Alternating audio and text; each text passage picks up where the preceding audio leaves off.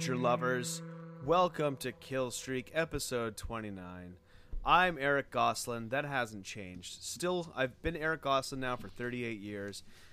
I don't see that changing anytime soon, but I might change my name. Who knows? I like to keep it, Yeah. you know, a little. I like to keep people on their toes. Mm-hmm. Maybe I'll be a uh, a Winston. I always wanted to be a Winston.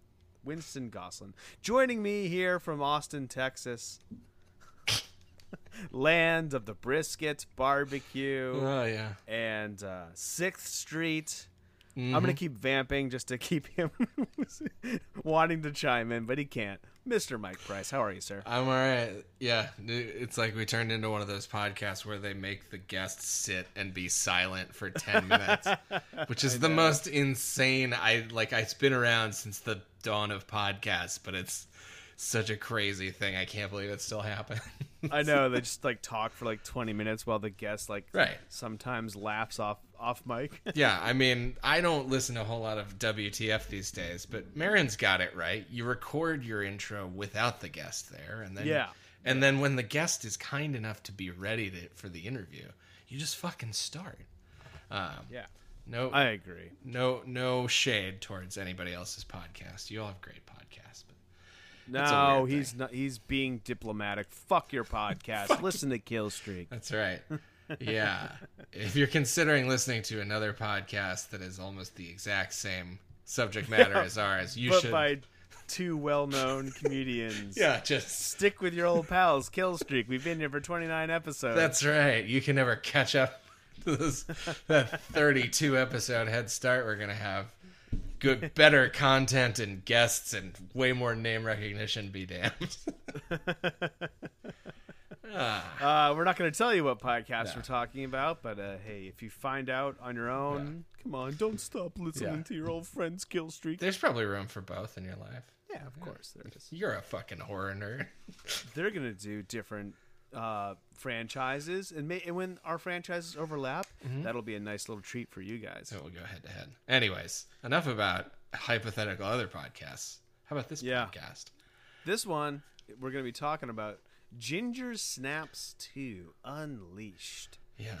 Uh, when did this movie come out? 2004? 2004. It was shot in 2003, back to back with uh, Ginger Snaps Back, the third film in the trilogy, which we'll be reviewing next week. Yep. Ginger Snaps Back at the beginning. Um, yeah, so we got a little bit of a. Um, Wait, it's called Ginger Snaps Back? yeah. Oh, It- I thought it was Ginger Snaps 3, really? Yeah, Ginger Wow. Snaps Back, colon, the beginning. Wow. Yeah. Um, yeah, so we got a little bit of a uh, Return of the Living Dead, um, Rave to the Grave Necropolis type situation here. We got a two for one production deal. I never really think that's a good sign Mm-hmm. when um when productions do that and because of that I had pretty low expectations coming into this movie. Sure, I can see. Uh, I don't know about yourself. Yeah, I had. I did very little. I learned that fact maybe 10 minutes into this movie. I did a little bit of my light research while I watched the movie. I try not to spend too much time with my face in the computer. Um, yeah, it certainly doesn't instill me with a ton of confidence when I hear that. Although, you know, like they've done that with big, you know, like large scale movies too. It's like it can be a good way to save money if you know you're going to be shooting with the same cast. Yeah. um, I mean, it's I guess they did it with the Avatar movies that are coming out. Right. Yeah. How so many- it's not how always many of those are there? Like How- there's gonna be like five more coming out or something like that. I, I'll believe it when I fucking see one. Yeah, one. exactly. I don't Yeah. believe it. I don't think a Yeah. single one's coming out. every every press release, every story I ever hear about the Avatar series, I'm like, sure, yeah, I bet. Show me a fucking movie. How long has it Or been? don't, because I don't really care. Right? Who gives a shit anymore? Avatar came out 11 years ago. Oh my god. Yeah, no, I and I thought it was fine when I saw it, but I was like, okay, well, I never have to watch that again. totally. Yeah, I if I want to, I can watch Fern Gully. Yeah, exactly. It is, Gagoosh. there's nothing wrong with it's a decent story, but it is like insane to me that they just made the same fucking story into a big movie. Yeah. It's like, wait, you guys couldn't come up with like an original idea? Well, speaking of original ideas, Uh huh. Um, I think so often is the case with these movies that we uh, talk about here on Kill Streak.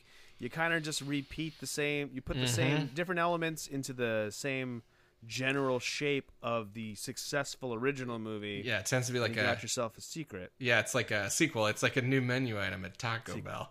Yeah, exactly. same ingredients in a different form. Yeah. Uh, I think this this one is how you do a sequel. No one can level has- that criticism at this movie for No, sure. it is Yeah. very different from the first movie, Mhm, yeah. but not so radically so that you're like, oh, this doesn't even feel like the same series. Yeah. Uh, so blood and guts check. Uh huh. This is the first time for both of us watching this. Yeah, I yeah. Also to confirm, I think I said last episode, or maybe even two episodes ago, that I wasn't sure if I had seen this. I definitely had not seen this, so Yeah, I definitely am not either. It was immediately confirmed. Um, my blood and guts check. Uh, yeah, this is this is an interesting movie for sure. I'm not sure how Yeah. much I liked it in like the traditional sense of like I I liked this movie. I enjoyed this movie, but I will say that I think it is unique. I think it is pretty well done for what it is. I have Yep. I have respect for this movie if nothing else. I'll say that. It was a little bit of a slog to get through for me, but it's definitely like interesting. Okay, see, I think I liked it more than you. I really liked this movie, and I was kind of shocked by a lot of it mm-hmm. because it it is, man, it doesn't a it doesn't really pull any punches Yeah. uh, storyline wise, and it's it's not afraid to pull the rug out from under you a few different times in surprising ways. Yeah.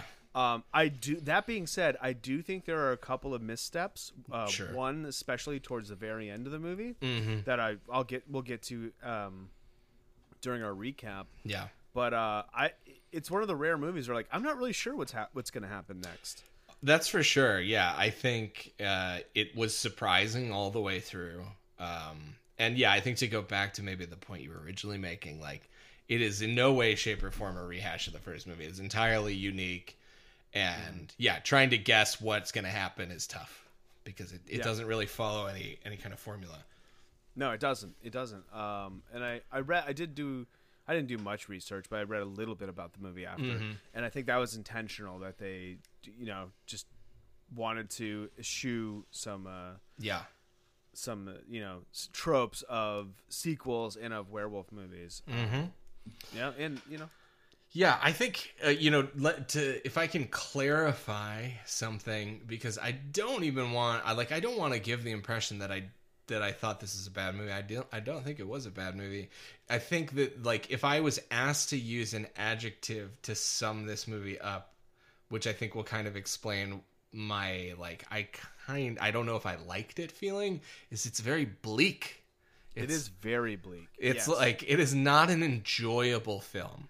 Uh, it's No. it's not fun. So so I think the biggest criticism that I would level at this movie is if you compare it to the first one. The first one's got a pretty good sense of humor, and this Yep. one is straightforward. Has yeah, no sense of humor. yeah. It's almost like I feel like we've almost got kind of like a Return of the Living Dead versus Return of the Living Dead three type of situation. Yeah. Oh, yeah. That's a great. Ex- that's a great comparison. Um, yeah. Thank you. I Great comparison. Um, that. I'm very proud of it. and ve- both nihilistic as fuck. Like Yeah. th- these are two dark movies. mm-hmm. Um, in a really, I I dare say one of the more interesting like antagonists in a horror movie that I've seen in a long time. I mean, I guess Uh, it depends on who we're calling the antagonist. I I I mean the the I mean I don't know why I'm like being coy about it. Okay, so Uh, yeah, if you guys are really interested in watching this movie uh, and you don't want to have uh, the ending spoiled, now would be the time. You've heard what we have to say. Jump off, go watch it, and come back. And if you don't care about spoilers, now Eric and I are going to talk a little bit at least about how things end up in, in the film. Yeah, and I'm not even gonna talk, I'm not even talking about the very end. I the character of Tyler, Okay. um, the the or, the orderly who's Mm-hmm. essentially is sexually abusing right. uh, his patients, Yeah. um, is one of the more interesting like because he is hateable, absolutely hateable. Yeah. but he's also charismatic in a very believable way. Yeah, he's yes, he's painted much more like a real life abuser as opposed to a caricature of one from a movie. Never twirls his mustache. Yeah. he's like.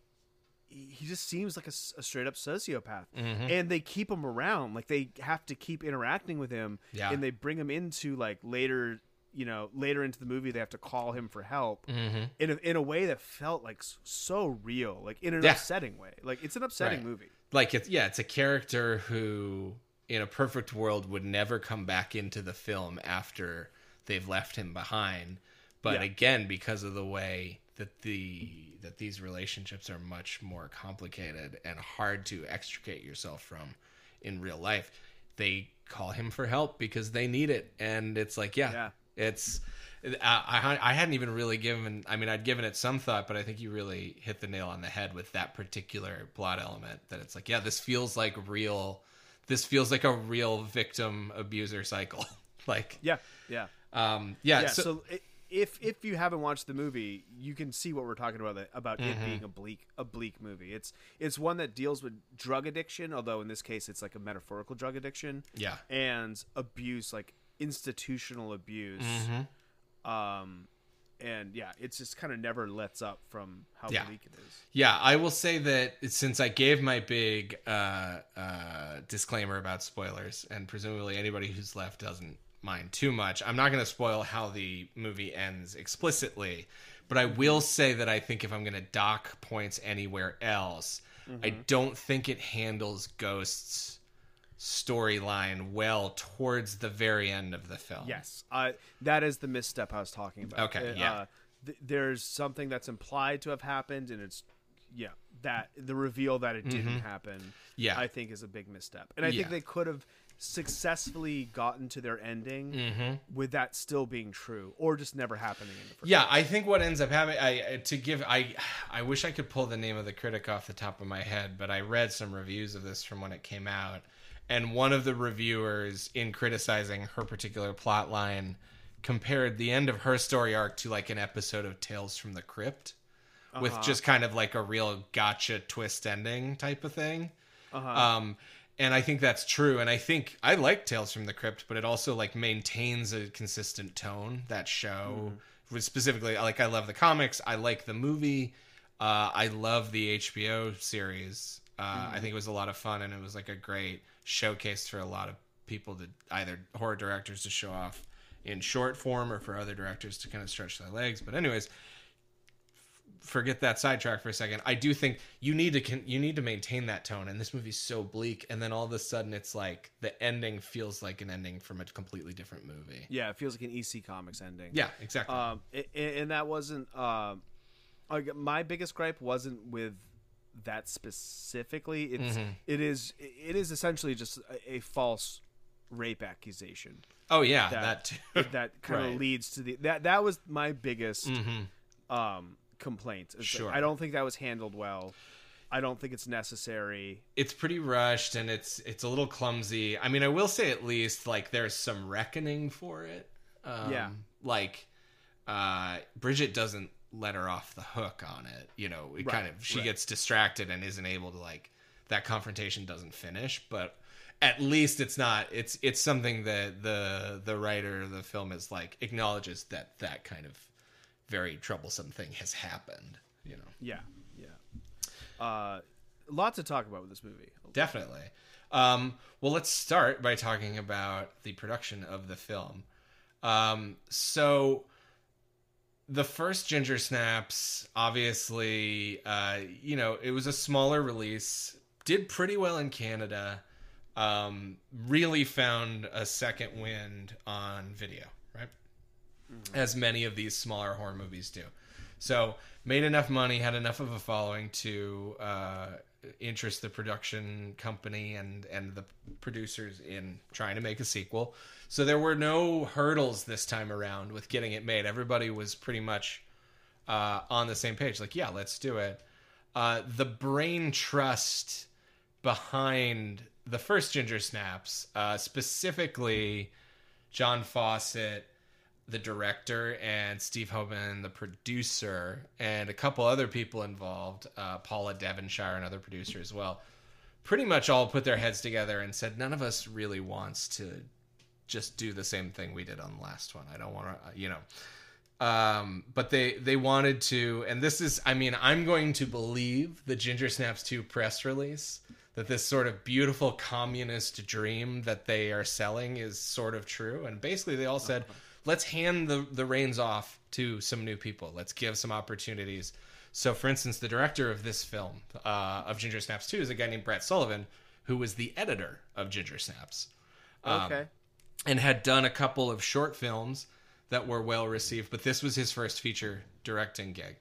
Um, but you know, he had a relationship with the filmmakers, and they said, "Okay, yeah, we're going to do that." And then the writer, uh, a woman named Megan Martin, her first ever feature script, um, they read over 150 um, just spec scripts to try to find somebody that they wanted to have write this. So uh, they read a spec script of hers that they really liked and said, "Hey, she's got the right tone." And they knew they wanted uh, a female writer again uh, mm-hmm. because, again, this movie certainly feels. I mean, it just like it feels very authentic and very honest in yes in the way that it handles I mean, specifically Bridget, her character in this movie undergoes so much trauma, and it's like very mm-hmm. specifically a lot of it is is is you know like we talk about the the sexual abuse the um and then there's kind of like another sister dynamic here as well with the ghost character um, mm. where it's almost a, a, switching of the roles where Bridget goes from the little sister role to kind of a big sister role in this one. But again it's like it feels very authentically written from from a female perspective. And so they liked megan martin's script and they said yeah we want uh, we're going to have her write this um, and so that's kind of how it came together was they were just handing off the reins right? Um, so the producer of this one uh, i mentioned her name paula devonshire was somebody who was like i think a line producer or something like that on the first movie. And you know the producer of the first film said okay well you're going to get uh, a promotion here and you're going to take over from me.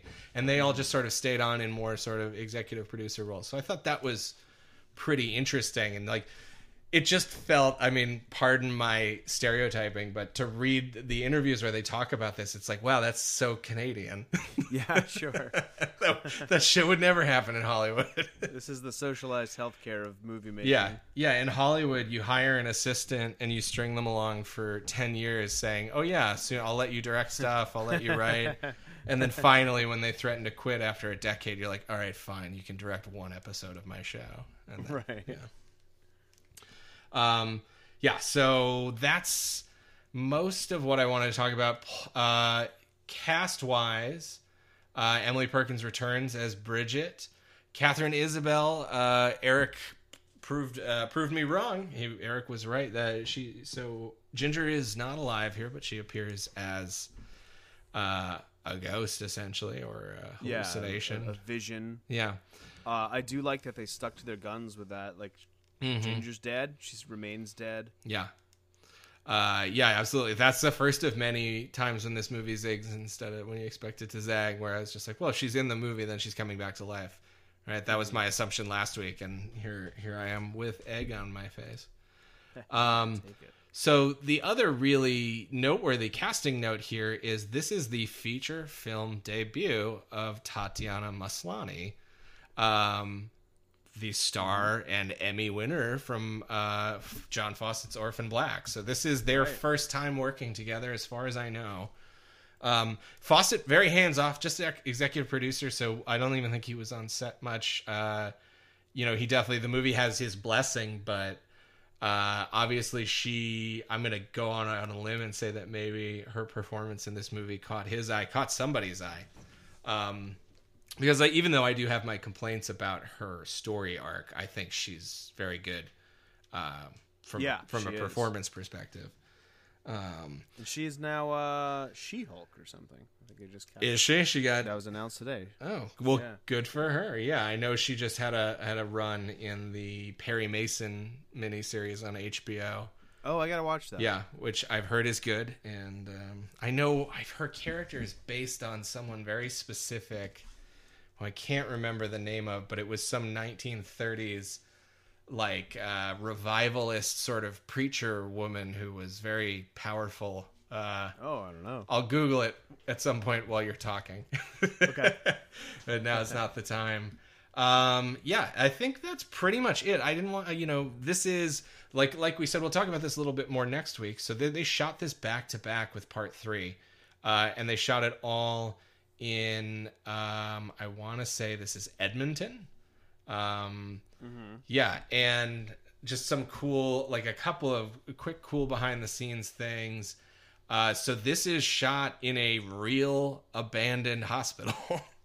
um, Wow. yeah, so they basically found uh, a hospital that like had three main buildings, and one of them had been closed down for decades, I think. And so they saw it and they said, "Okay, well, this is perfect. We're gonna." And then they had to bring in, uh, you know, set. Creepy. Yeah, they had to bring in a crew to make parts of it look usable, and then the parts that we see later on of like the abandoned hospital. That's pretty much what that hospital looks like. Yeah, which is terrifying. Yeah, seriously. yeah. It's like that movie Set Session Nine. Did you ever see Session Nine? I did see Session Nine. Uh, It's all in the um, uh, Danvers Mental Right. Institution, which is ab- abandoned. yeah, that's on the East Coast, right? Yeah, in Massachusetts. Uh-huh. Terrifying. Have you ever been there? Real life haunted. Uh, I've driven by there from the sky. It looks like a bat. It's it's real real weird. Interesting. Yeah. And like, I mean, I don't. I'm not really much of a ghost believer, but Mhm. you know, it feels it's supposed to be real legit haunted. Sure. Yeah, I mean, I don't believe in ghosts either, but also like I'm not so strong as to like I will be places and be like, this place is scary and I don't want to be here anymore. Yeah. Oh yeah, yeah. for sure, for sure. Um, there's definitely yeah. There was like one night where I slept over a friend's house and uh, I had this like the most intense, realistic dreams I'd ever had in my life that all took place within the the room I was sleeping in. Ooh. And in the dreams, people would come in and just talk to me, and I thought it was like really them talking to me in real life. And I woke up and I was like, the next morning, like she came out of her bedroom, and I was like, I got the weirdest sleep last night. Had the weirdest dreams. Like, oh yeah, this used to be a a, a morgue or mortuary, like a, set, a, a and I was like, uh, oh no, funeral home, funeral home. And I was Okay, like, yeah. Okay. Interesting. Glad I didn't know that last night. but in a way, you did know. you Yeah, know? that's Yeah. weird. Um, that's that is cool. Um, let's see other things. Um, so special effects on this one. Uh, we have joining the party, uh, familiar to I think kill streakers and certainly to uh, big time horror fans. So this is a KNB special effects film. Yeah, I noticed that. Yeah, uh, and I think it shows. I think that um, no, without uh, I, I don't want to insult the effects from the first movie at all, but I do think that the special effects in this film are better. The Um, wolves, the wolves look way better. Yes, and I think uh, not to pat myself on the back, but I think you can attribute a lot of that to the fact that this wolf has fur, and it just looks. Yeah, it does. It's just easier to make a, a, a wolf, a werewolf-looking creature if it has It- fur. and not seen a lot. Like it- Yeah. only seen in parts. Mm-hmm. Yeah, absolutely. And once again, no digital effects. Um, so this is all practical. Uh, the wolf has an animatronic head for close-ups with a bunch of different motors to control the jaw and the eyes and the ears. And um, yeah, it's uh, yeah, I liked it. I liked it a lot. There's a couple shots that are probably linger a little too long, but for the most part, I had a real positive feeling about the special effects in this one. Um, anything else we really need to talk about? I don't think so. I think that pretty much covers what I wanted to say. Slightly larger budget uh, than the first one. Pretty big budget for uh, a Canadian film, uh, especially in this era. And I will say that with all of that and with all of my positive feelings about the movie, uh, all of my mild criticisms regarding the look and feel of this Canadian film production are still there in this one for me. Oh, really? See, I thought it looked much better. Really interesting. Yeah. Uh, I mean, I feel like it looks very professional, but it just still has that look. That's like this doesn't look like a movie. It looks more like a TV show. Got it. Okay. Yeah, I, I slightly disagree. Um, it to me it felt more like just a low budget movie from that time period. Mm-hmm. Um, but I thought it looked less like a TV show. Gotcha. Um, darker. It's like it's a dark movie. Yeah, it is, and I think that helps uh, certainly. But I do think that like just the use of again, it comes back to the, like the use of light.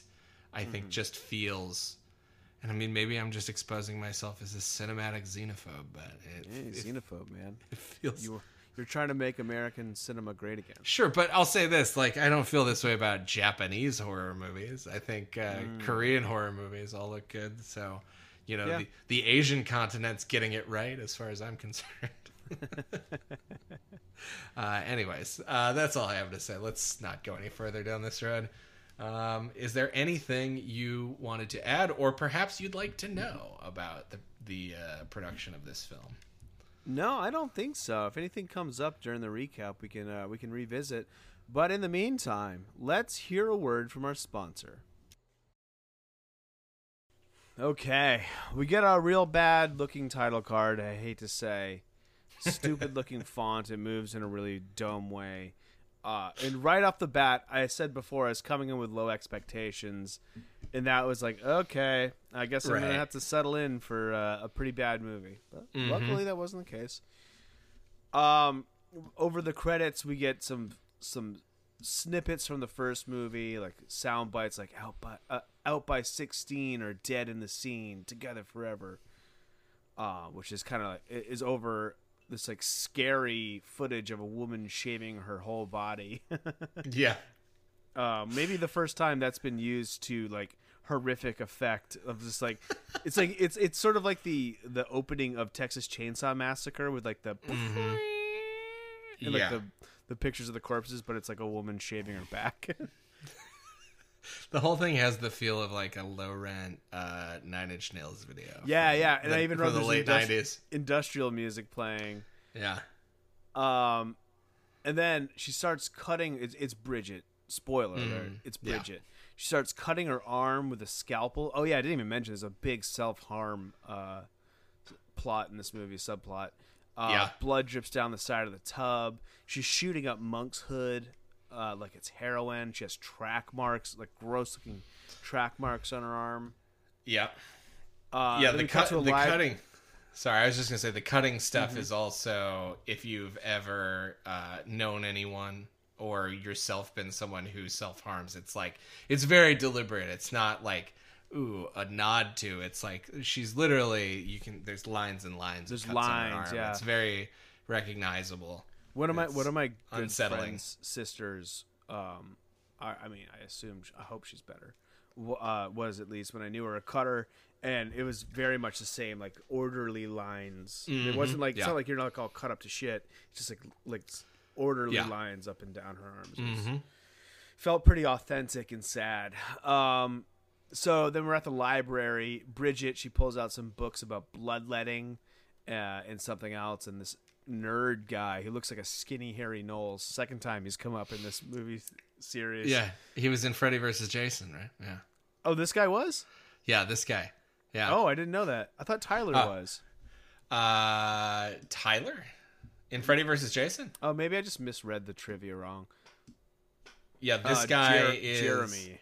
Yes. Jeremy, played by Brandon Fletcher. He's the dude. He's like the the goofy guy who's in the mental asylum with uh, Oh my god! I with did, Jason Ritter. Yeah, that's him. yeah. Oh, I Fletcher. didn't even recognize him because he has a beard in this one. He looks different. Yeah. Like, like he's a handsome guy, but he doesn't look very handsome in this movie. uh, so he's like, "I'm on to you. You come here late at night, stay until all the other avid readers are gone. You're attracted to me, but you fear rejection. You're just waiting for that perfect moment." And she just like leaves, like in the middle of his of his come on. Yeah, Um, she's got a couple of past due, overdue books, um, and she uh, he points that out, and she gets freaked out and just immediately leaves. I don't know why she gets so freaked out about her overdue account. she's on the run. You know, she can't. Uh, she can't have anybody paying too much attention. We don't know that yet, but you know. Anyway, Yes. spoiler. She's on the run. Uh, it's in the city this time, not in the suburbs. It's winter. The Canadian winter seems very cold. God, it looks Um, awful. Yeah, it looks awful. She walks back to the shitty motel. Uh, she's deep into self harm. She's tracking her doses of monk monkshood in a notebook and um, essentially keeping track of how long in between cravings or in between like feeling like she needs another hit Yeah, and also she's tracking how long between it takes to heal. to heal. That's right. her and that's that's yeah. the self harm connection. Mm-hmm. Uh, and we hear Ginger in her mind. You're healing faster and faster, aren't you? That shit's not a cure, you know. It just slows the transformation. It doesn't stop it, B. Nothing will stop it. So the uh, monk's hood from the first movie doesn't seem to be the end all, be all cure that we once thought it was. Yeah. I can only assume that Jason is in his own private hell somewhere. Yeah. And also, I mean, this is as good a time as any to talk about. This all begs the question in the mythology of the Ginger Snaps movies, are we to assume that once you transform into the werewolf, you just are a werewolf? It's not like a back and forth kind of thing. It seems that way. Yeah. Um, it seems that way. Wow, wow, yeah. I didn't think about that. I, I guess it does. Yeah, you just well, you just become the werewolf, and that's it. That's what it seems like. Yeah. human. Yeah, there's no there's no s- scenes of Ginger switching back and forth between. It was just Right. a slow evolution. Yeah, Yeah. and I think that's in keeping with what we talked about last week, where the intention that they had to make it almost more of a medical condition, like Uh-huh. a virus, than something supernatural. Yeah, I I never thought about that. Um, also, I, I would like to bring up so there's a, a wolf that is pursuing uh, Bridget through throughout Mhm. this movie, and it's never revealed who that wolf is. Yeah, And then part of me was like, is it Jason? Because he's the only wolf unaccounted for from the first movie. right, right. And then I, I saw specifically they the directors and writers say like, no, it's not Jason. It's it, it's, not just it's just a werewolf. It's just a werewolf, That's yeah. all they ever want us to know. It's just a male werewolf. And so I, in some ways, I do think that's another one of the missteps. I think there's a, I Mhm. I don't know. I, I'm like kind of split on it because I don't like to explain everything in horror movies. But I think Yeah. it's a missed opportunity for some sort of reveal.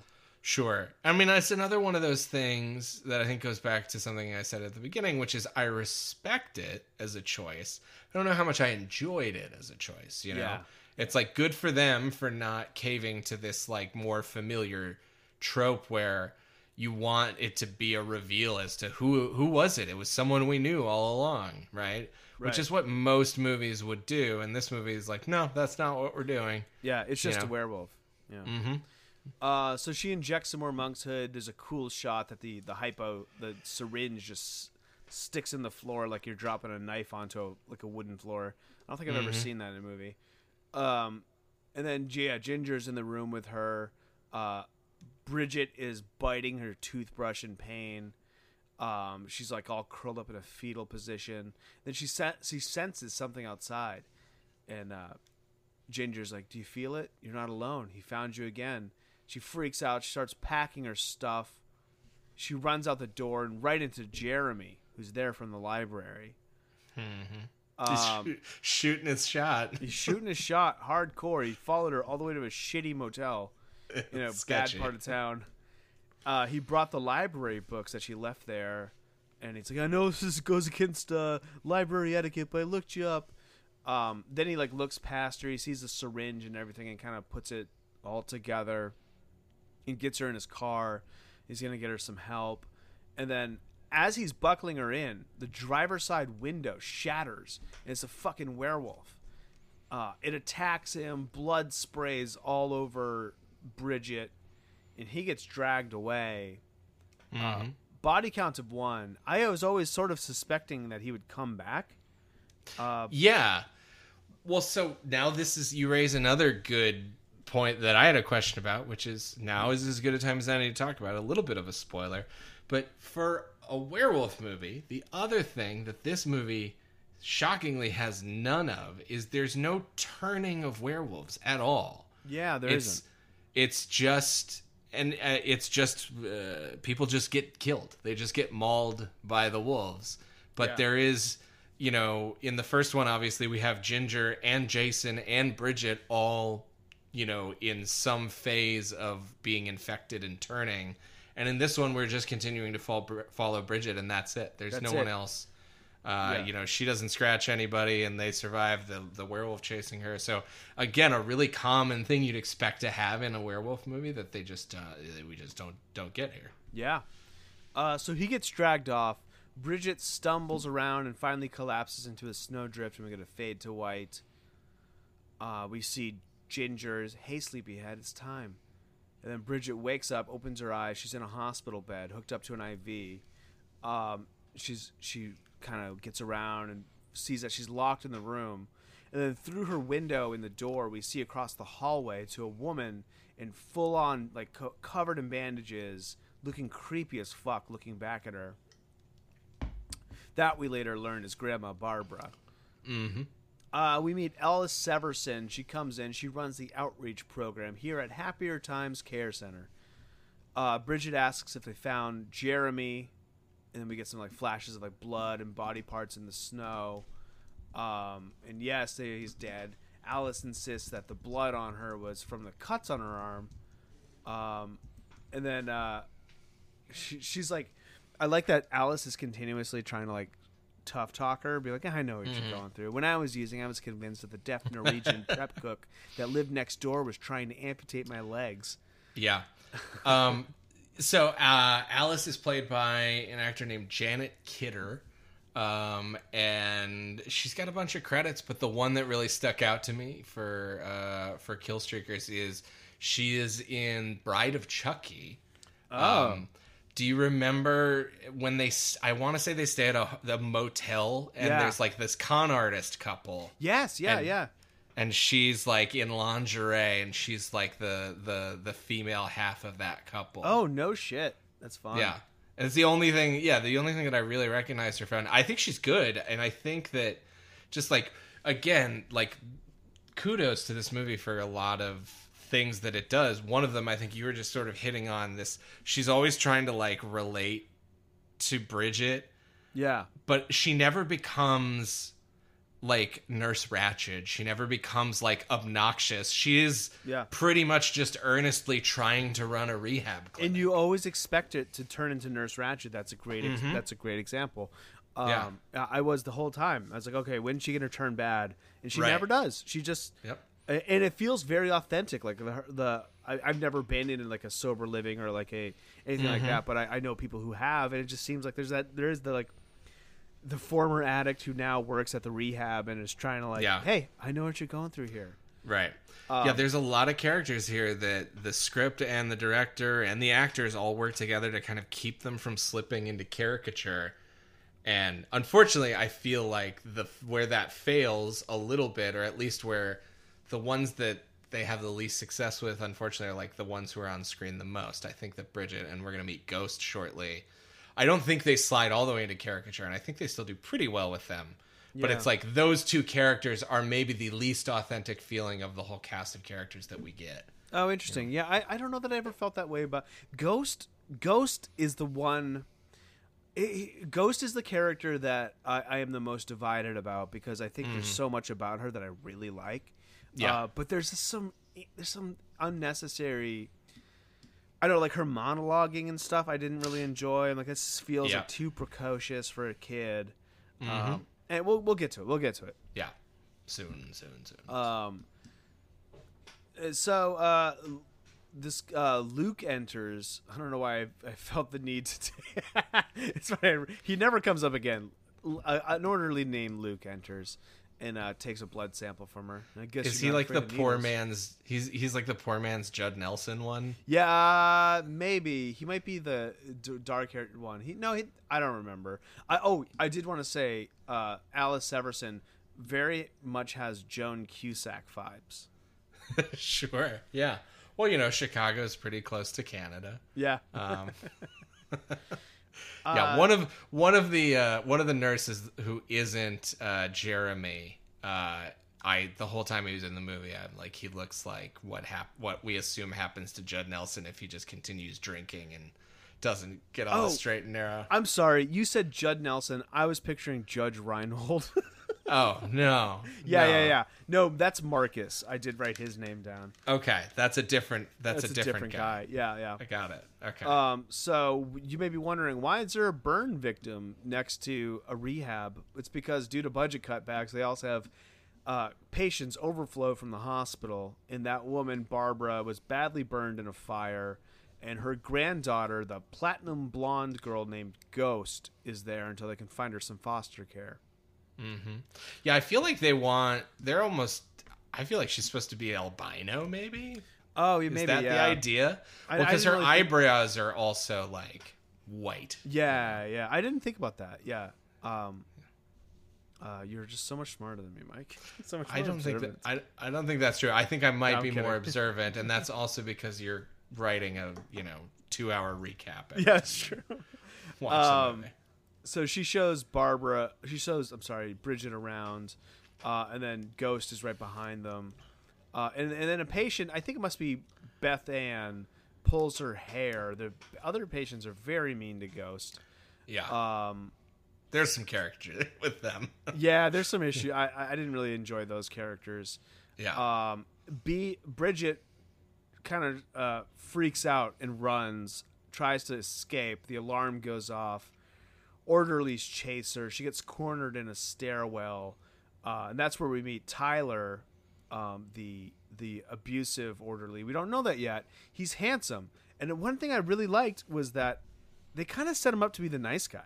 Like in in, in a, lesser movie, he's like the Yeah. hero.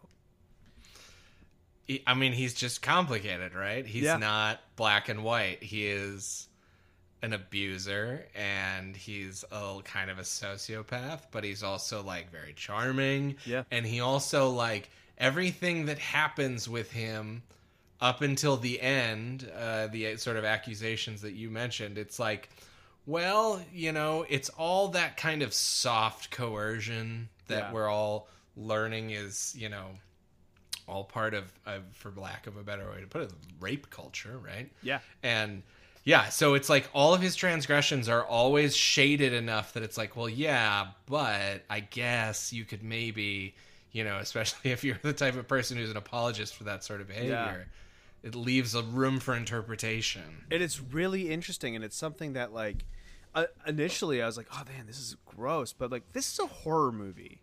Its its intent is to make you feel uncomfortable uh, so Mm-hmm. it worked for me uh, so then yeah the judd the judd nelson one you mentioned is marcus he's there as well they catch her and they lock her back up uh, then it's time for group time she uh because her clothes are full of blood she has to wear a happier times t-shirt that has a smiling wheelchair on it Yeah. and velcro It's a nice sneakers. Yeah. Yeah. Uh, there's a girl named Winnie who's like this like poet writer girl. She's crying and sharing. Um, then Coral, she's like this very blunt, abusive Asian girl, tells a doctor that she's gonna make Winnie drink her own piss if she keeps carrying on like that. Um, they don't do that. You know, that's something else. They don't. They don't really do a great job with the uh, the other patients at the facility. We never Sure. really get to know them, but they're all pretty abrasive. Yeah, but I'll say this though, like the flip side of that is I have a note that was like I really was hoping that they were not going to spend the whole movie in the mental or the Me rehab too. clinic Me too. because it's like it just it feels kind of claustrophobic and it's also like I've seen that movie, you know, a c- um, a, few different times and they don't. Uh, and I was grateful for that, but also it's like, yeah, then at that point you do have to give up some of like Yeah, the time and depth you would go into with like I think the other patients. for sure, for sure. And the fact that we're having this level of nitpick about mm-hmm. a horror movie that we are covering says Yeah. a lot for this movie. I think. Yeah.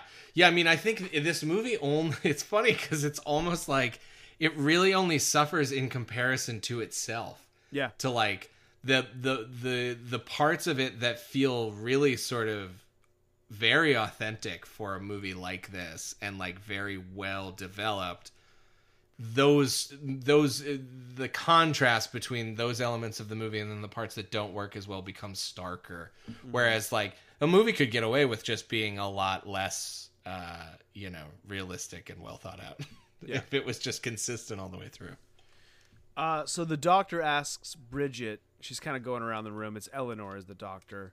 Um, it, like, what's what's your best case scenario? And she says, My best case scenario is hair everywhere but my eyeballs, elongation of my spine till my s- skin splits, teats, and a growing tolerance and maybe even affection for the smell of feces, not just my own. And then excruciating death. Eleanor writes lesbian on her on her pad and underlines it. that was very- really funny. That was probably the best joke in the whole movie. Yeah, it is. It really is. and it's uh, and in retrospect, it's really just like a tossed off joke. It's not never followed up on. Yeah.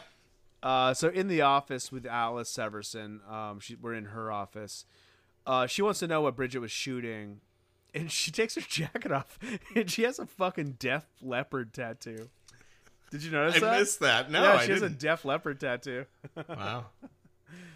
Um, so she's asking Bridget that, and she's like, she lights up a cigarette and opens a window, and while she's distracted, Bridget grabs a piece of glass from one of her picture frames, uh, and then warns warns Alice that if you keep me here, people are gonna die, and then back back to Bridget's room. That was perceived as a threat, so they're locking her back up. Uh, she's in a room, and then somebody slips something under her door. Um oh no i'm sorry. Somebody whispers to her if you keep me here people are gonna die. So it's it's ghost. She'd been listening to that conversation and was kind of repeating it back to her. Uh then she cuts she breaks that glass and starts cutting her thighs hides a piece under the sink. Back in alice's office her her blood works back and they discovered that the thing in her system is the monk's hood and um one dude knows all about it thankfully and uh, he says that it's wolfsbane. That's something that I, I didn't look it up. I don't know if Monk's Hood is real. I don't know if it actually is wolfsbane, but it's kind of cool that they re- waited till part two to reveal that it's wolfsbane when they could have just said that in part one. It is. It is. It Holy is. shit! Yeah. Yeah. that's like very smart of Ginger Snaps one to just say like, "Oh, it's Monkshood," and never point out that it's it's Wolfsbane. You know, like that's Yeah. cool. That's cool. Um, and he says like this would send an average adult into septic shock. Uh, ghost, ghost, gorsh, Oh, gorsh. gorsh. Um, ghost is eavesdropping. My son, his impression of when he was little, Uh-huh. littler, his impression of Goofy was gorsh. What a gorshy day. It's not bad. And then, no, it's not bad. And then also, he's been saying, "Why I Yoda." Yoda? Yeah. and I thought that was really funny. And I asked him today, like, wh- I, I I said, why I oughta? And he kind of laughed. And, like, you know, when you say Yoda, that's not how what it really is. Like, oh, I thought it was just Yoda because it sounded like Yoda. And oughta is not a word. I'm like, yeah, well, it's, it, I like yours better, honestly. Sure. Anyway, she's eavesdropping. Uh, Tyler, the the manipulator, the like abuser, eyes the vials of monk's blood, monk, monk's bane on the desk. Mm-hmm. Uh, I noted that Ghost is dressed crazily in the scene. She has like purple tights, short purple shorts, and a lime green long sleeve shirt. Weird. Yeah. Yeah, she definitely has uh, some out there wardrobe choices for the whole movie. Yeah. Her grandma's all fucked up in her bedroom. Uh she's like wheezing and like looks fucking miserable. And Ghost has a bag of comics stashed in a vent. She pulls one out and there's a werewolf comic and sees like Wolf Bane, Wolfsbane mentioned. So she's starting to put the pieces together. Uh, Bridget comes out of her bathroom and Tyler's just there in her room. And um, he's like, It's amazing the things you find at a place at night and he has the monk's hood. And she's like, "Are you gonna give it to me?" He's like, "Mm-hmm." But what do I what do I get? Kind of thing. Mm-hmm. And uh, I was like, "You know, I get to do it. I get to inject you with it, and I get to choose where." Oh, Yeah. what a fucking Yeah. creep! It's real creepy. And he tells her to pull her pants down. She's like, "Fuck you." And he's like, "Nah, that's way out of line." And he packs his stuff up and leaves, uh, quickly establishing that's like, "Hey, I I hold the power here. You know, when you're when you're jonesing enough, you're gonna come to me." Uh, Ghost is at the nurse station. She's making a collage out of comic books. Uh, that's something that we see a lot in this movie. She she's always making like kind of new characters Mm-hmm. with parts from comic books that she's cutting out and kind of drawing on herself. Um, Tyler's there. He, he comes back. He sends her back to her room, and there's a dog, Rocky, who's super cute. And uh, of course, just by introducing a cute dog in a horror movie, Yeah. you know that thing's gonna die. I mean, sometimes they survive. Sometimes. Sometimes. Uh, you don't This- listen. This is my message to filmmakers out there.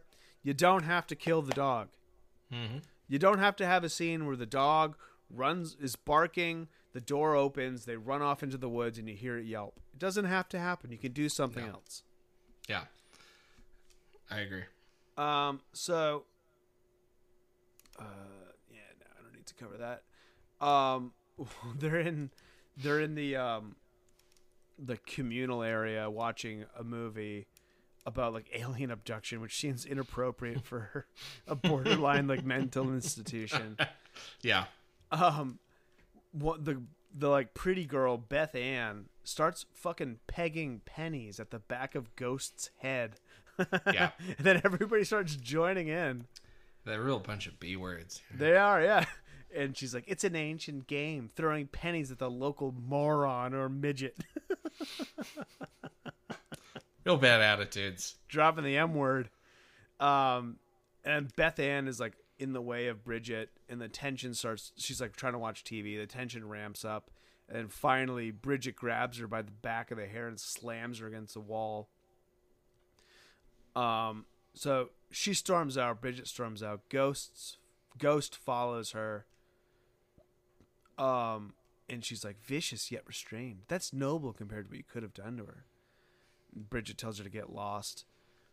Um, so then later, in the in Ghost's room, she's reading her comic book with her fucking poor, moaning, miserable grandmother who's constantly in pain.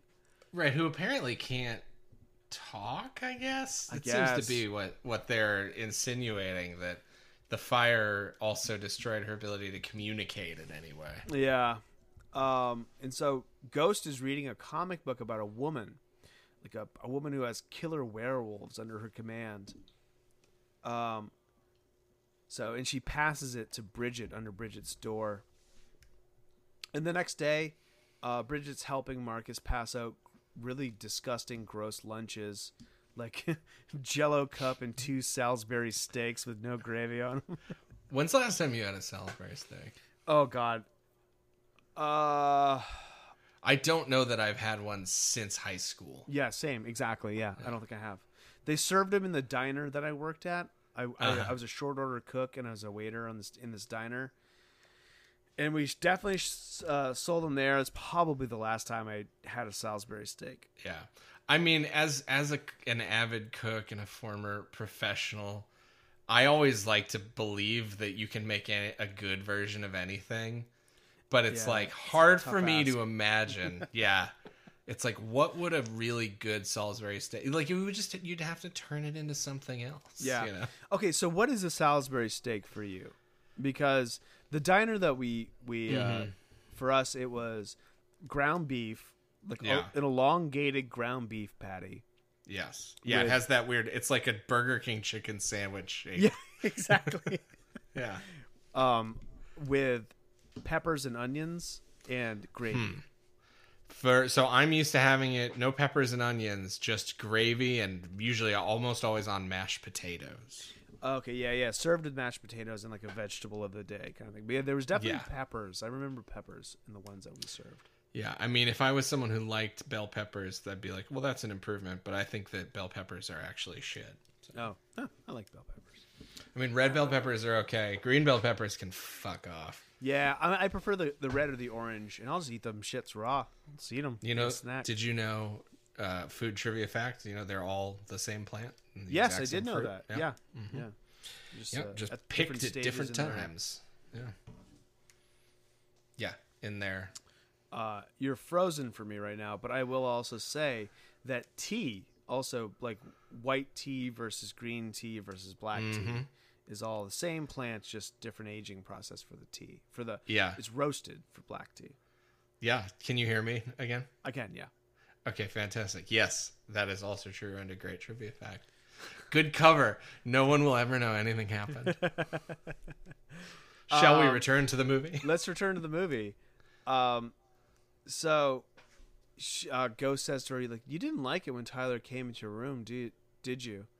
The others do. He tells me everything. We have an understanding. Uh, do you turn at a full moon? So she like knows she's a fucking werewolf. Mm-hmm. And Bridget's like, you watch too many horror movies. Well, I'm not allowed to watch horror movies or read comic books or eat gluten. It's pretty early on the gluten free thing. well, you know, uh, the people who aren't making up gluten allergies because they just don't want to eat gluten uh, have been around for a long time. Yeah, that's you true. know? Yeah. Uh, ulcerative colitis, celiac disease, those are real serious conditions that uh, it's, you know, it's kind of like, if I can get on my soapbox for a second, it's just like people taking the idea of service animals and uh, muddying the waters with this made up idea of emotional support animals, which in rare cases are a real thing that are very important for people. It is not an excuse to take your fucking pet dog on an airplane. And I fucking love dogs. I Yeah. don't like seeing dogs on planes. I don't want a dog on a plane. Well, right. I mean, the the Unless time you when you it. should, Unless you really yeah, need it. and like, uh, I mean, this has been said by lots of people ad nauseum elsewhere. But you know, if you're going to have a dog out in the cabin of a plane, it should be a service animal that is trained to be in situations like that Yeah. and to behave. And and yeah, it's all it's all people. It's all wrapped up in the same thing, which is we live in a society full of people who just don't care about the impact they have on other people. So entitled. I agree. Yeah. All right, back to the movie. um, and she, she tells Bridget, "I know where Tyler keeps his stash." Uh, Ginger appears to Bridget in her room. She's like, "We need to talk. These last few days, I've been feeling very left out." Uh, and it's Bridget's like, "It's starting. She's starting to turn." And Ginger says, "There's only two options: either either give up or give in." Mm-hmm. Bridget looks in the mirror and her and her ear is elongating. It's fucking gnarly. She takes her piece of glass, slices the top of her ear off. It was brutal to watch. It was Yeah. flushes it down the toilet, uh, and then we see Ghost kind of sneaking away and down an abandoned portion of the hospital. And we hear like a groaning, like a man groaning. And uh, we see through a window. It's Tyler getting blown by Coral for drugs. Uh, she finds she like steals Tyler's stash of like he has a he has a a cachet of just like drugs Yeah. that he gives to the ladies, and Yeah. basically just in return of for sexual favors, gives them their drug of choice. Uh, Bridget's puking. Uh, she in uh, she's in the bathroom, like in in the communal bathroom, puking, and Ghost slips the syringe under the door stall for her, and she picks it up. She's gonna inject it, but then Tyler comes in. Oh no, I'm getting I'm getting confused. Um, Tyler catches catches Ghost with it with the syringe, and he's like, "If you touch my stuff again, I'll tell Alice where you keep your comics."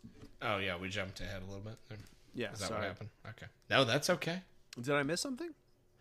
Well, I thought you were right, but we must have skipped over something.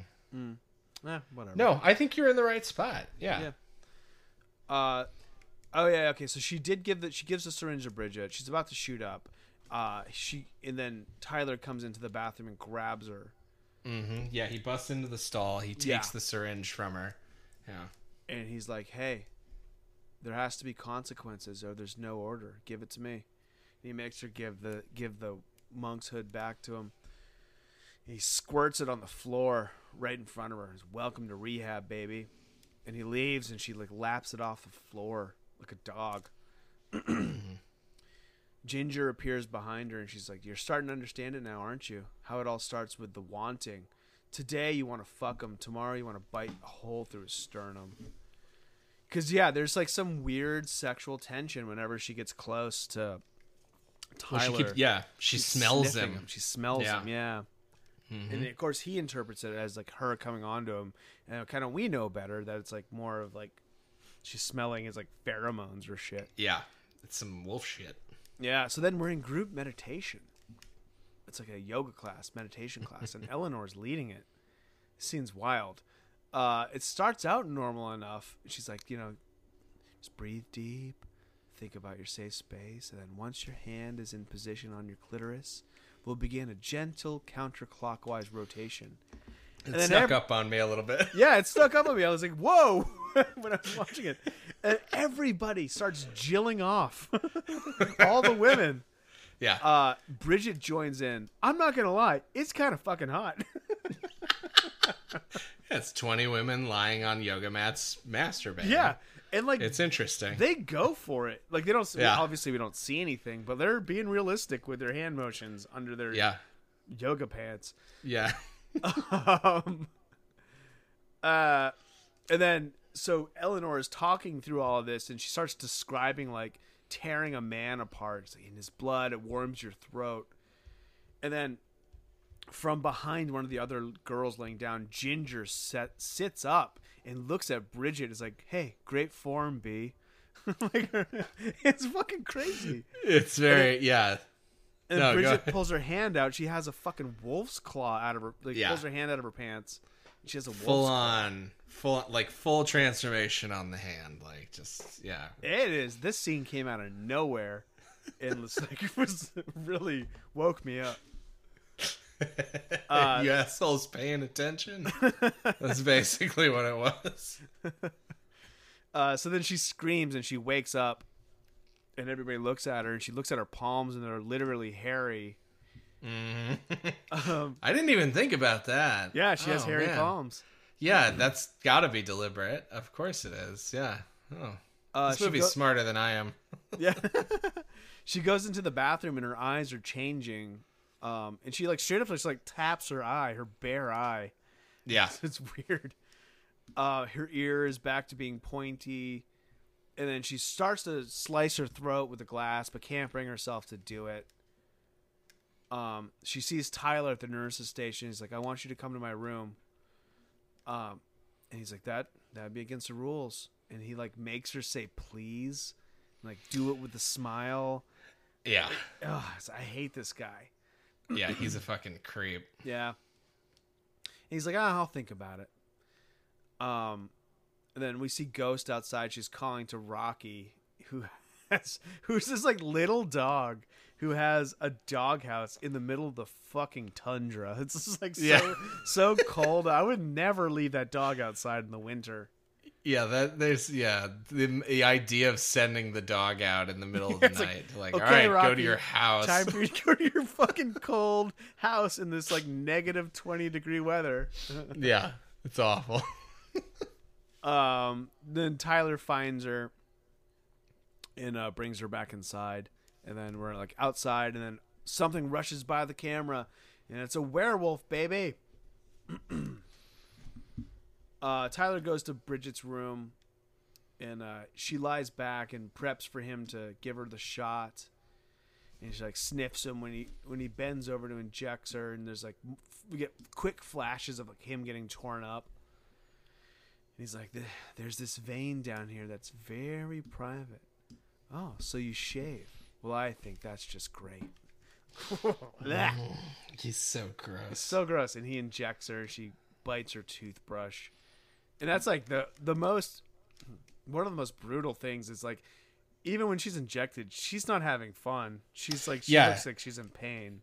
yeah, and I think that goes to what I was saying about this movie is that like when I say it's a slog, it's like you know, it's just she's never happy. Everything is always horrible. Yeah, yeah, um yeah the bleakness of it just it makes it hard to watch at times which i don't think is a knock on the quality of the film it's just about sheer you know viewability i don't know totally. you yeah. know it's like the things like this movie is like i don't know it reminds me of like requiem for a dream Yeah, you know totally. Yeah, it I, Yeah. it is. It, it is maybe not as like intense as that movie, but yeah, it is. It's a nihilistic. It's I I, I didn't have I didn't think it was a slog. I have a pretty high tolerance for like movies like that. But yeah it's uh it's definitely a tonal shift from the first movie. Yeah, I mean, because I will cop to on a personal level, being someone who really does seek out like a more escapist entertainment, Uh-huh. um, you know, I don't generally like to watch things that are like hard and tough and sad or depressing or just really dark. Yeah, in a general sense, I tend to seek escapist like entertainment in my in my art. And you know, typically, uh, I am the kind of person who wants to get these more extreme experiences. Mm-hmm. Uh, but lately, hey, I guess I wonder what's been happening lately. No, What's- it's been what's like, different? I, Yeah. I've only been wanting to watch horror movies and dumb action movies and like Yeah. comedies. That's pretty much it. Mm-hmm. Um. So Ghost goes back out to check on Rocky. He's not there. She starts looking around the hotel, the hotel, the hospital for him, and there's a, a like a hole smashed into the side of the building. Um, Bridget's on laundry duty the next day. Ghost's in there being a real creepo. Uh, and she's like upset, has something wrapped in a blanket, and she like throws it at Bridget, and it's Rocky's head. She thinks Bridget did it. Um, finally, Bridget's like able to convince her. It's like, how can I even get outside? How can I have done this? I'm locked in my room. And then she's like, I have to get out of here. It like there's something out there. It, it found me. And then Ghost like offers to show her how to get out of the house. Uh, ah, fuck, out of the hotel. Fuck. Why do I keep the hotel? Ho- house tell House hospital. hotel, hospital. Uh, like I'm about to like wake up from a coma in a hospital. It's like, oh, finally, you've emerged. We've been trying to get you out of this coma for 15 years. Hey, if I'm a figment of your imagination, I'm sorry that you couldn't do better. Yeah, I know. Like my co-host, my imaginary co-host of my podcast isn't some like brunette with bangs with giant knockers.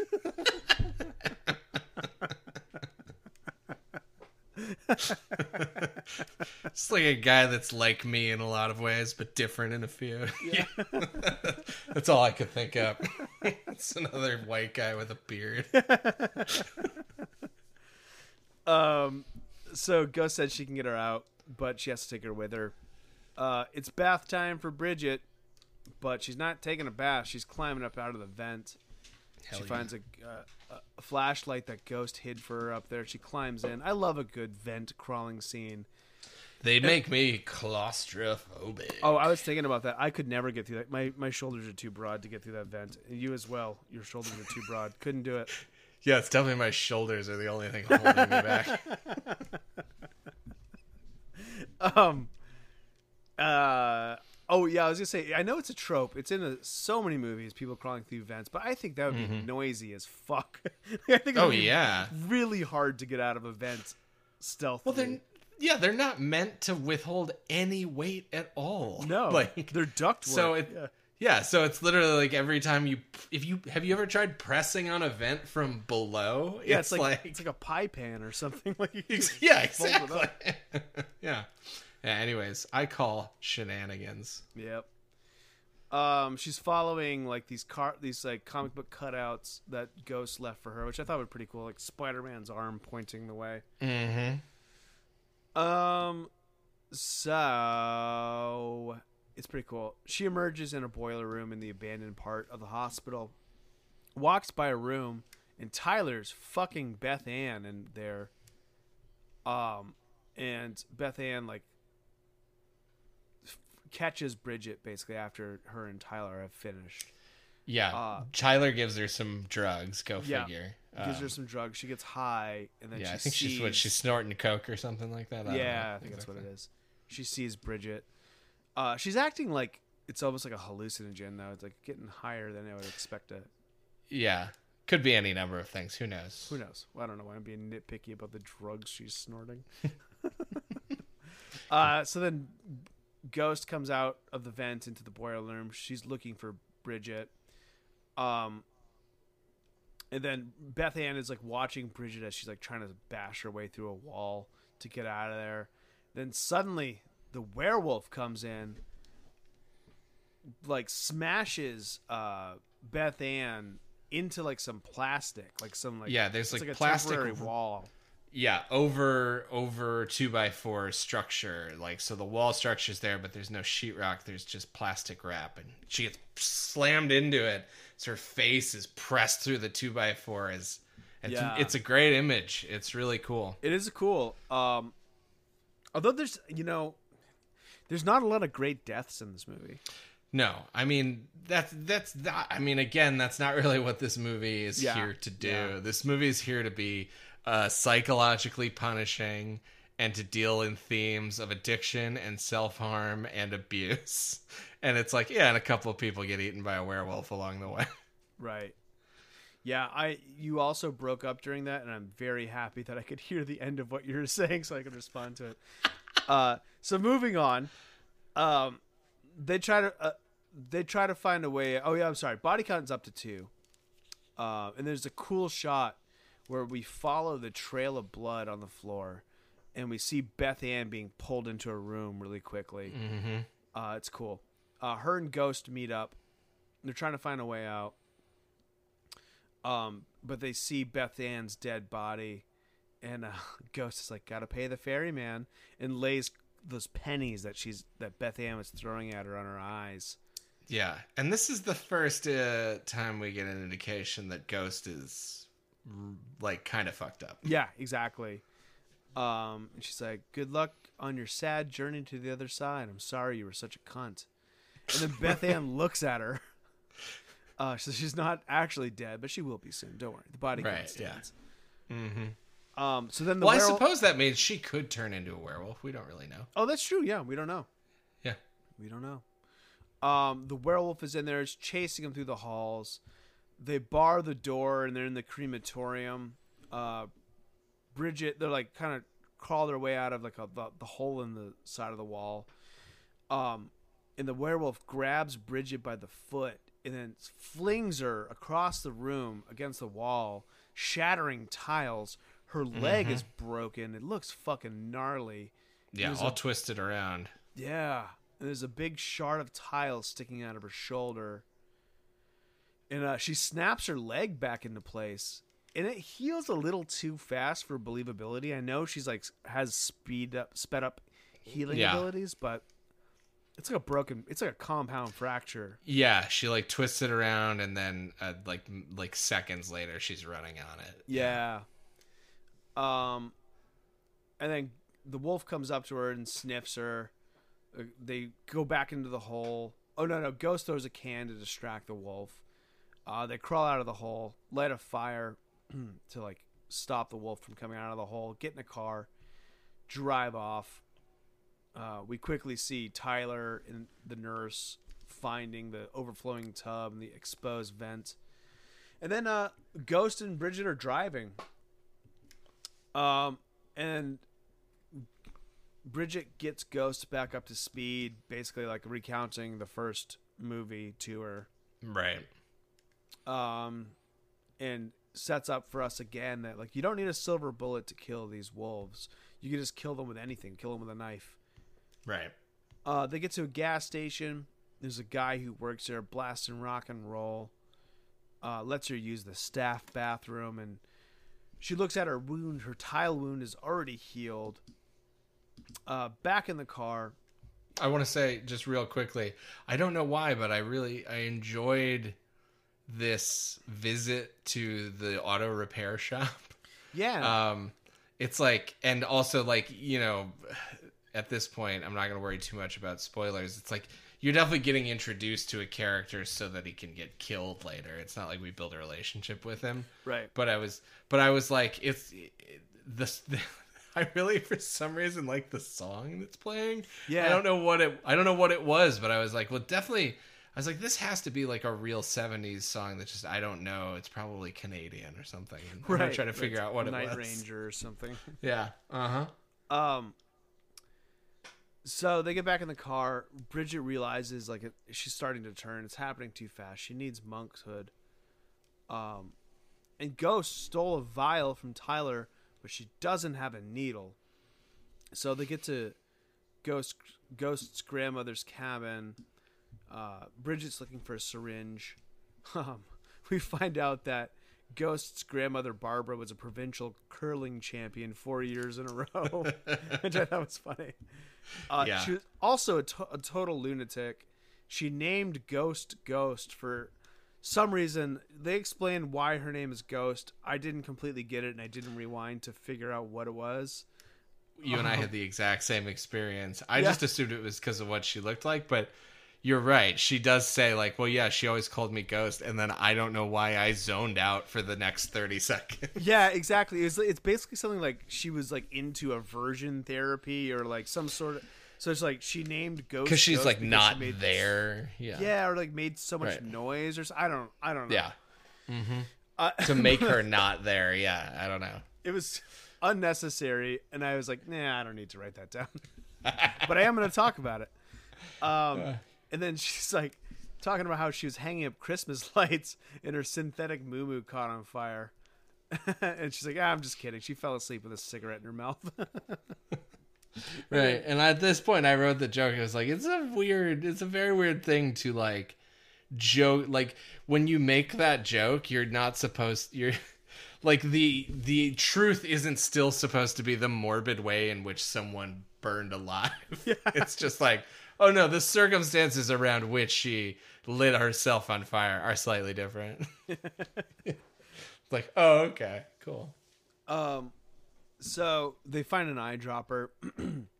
Bridget gets the idea that she's gonna drop the monk's hood into her eyes because that is a way that you can get uh past the blood membranes or whatever, get into your bloodstream. Uh, and she does. It makes this like gross acidy sound when she drops it in her eyes. Can't feel Yeah. good. Nope. It's poison. Um, then later she's like curled up on the floor, and Ghost is eating chips. She's like, "It's gonna find you, isn't it? The fact that it didn't kill you means it wants something." And Bridget explains that the wolf wants to mate with her. Um, yeah, it's. Were you were you were you surprised at all by this reveal? I was, yeah, I was. I felt like I felt this coming. Oh, I really? was I, I don't know why. I think it was just like the sort of thematic elements of sure. the movie. Yeah, that makes sense. I was just like, yeah, that feels like why else would this werewolf be chasing her around? Like a were like it it it has no reason to try to eliminate her, you know. right, right. What does it care? So what else could it possibly want? Yeah. Ugh. Gross. Uh, and then this, she said that this situ, like her laying next to Ghost, reminds her of her sister and her sister in their room.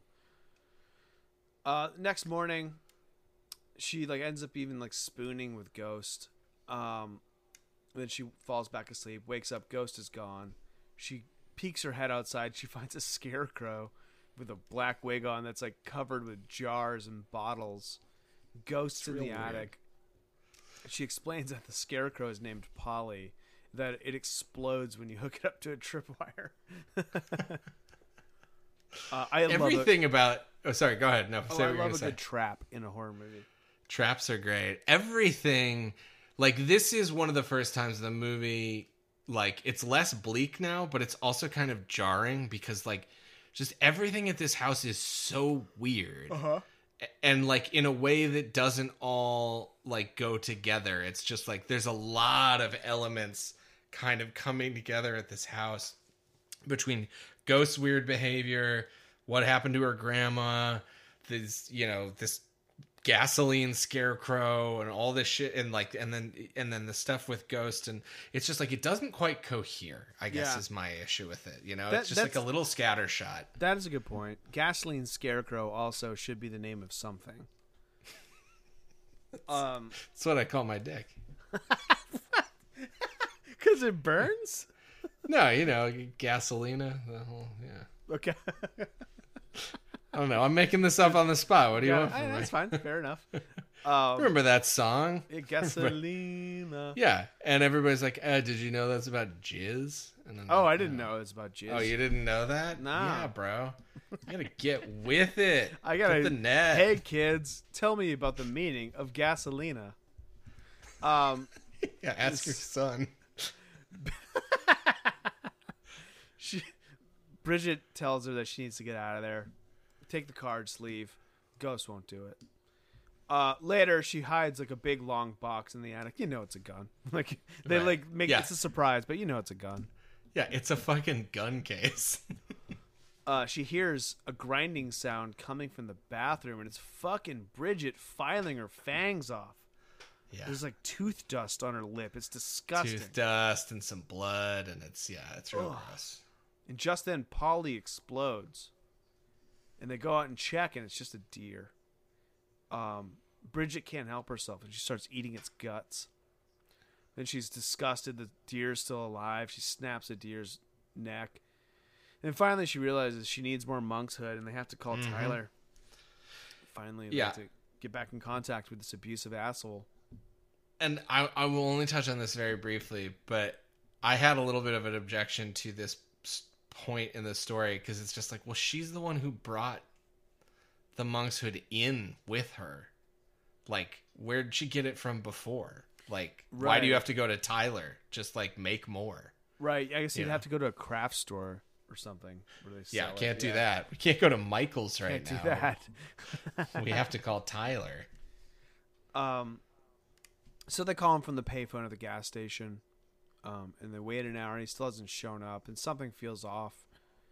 So Bridget goes inside. The door is open, um, and she finds the guy who works there. He's dead under the car, like in that. I don't know what it's Mhm. called, like that pit. The well The underneath the car. Yeah. Uh, so oh oh, body count of three. I missed that one. Hey. Body count of three.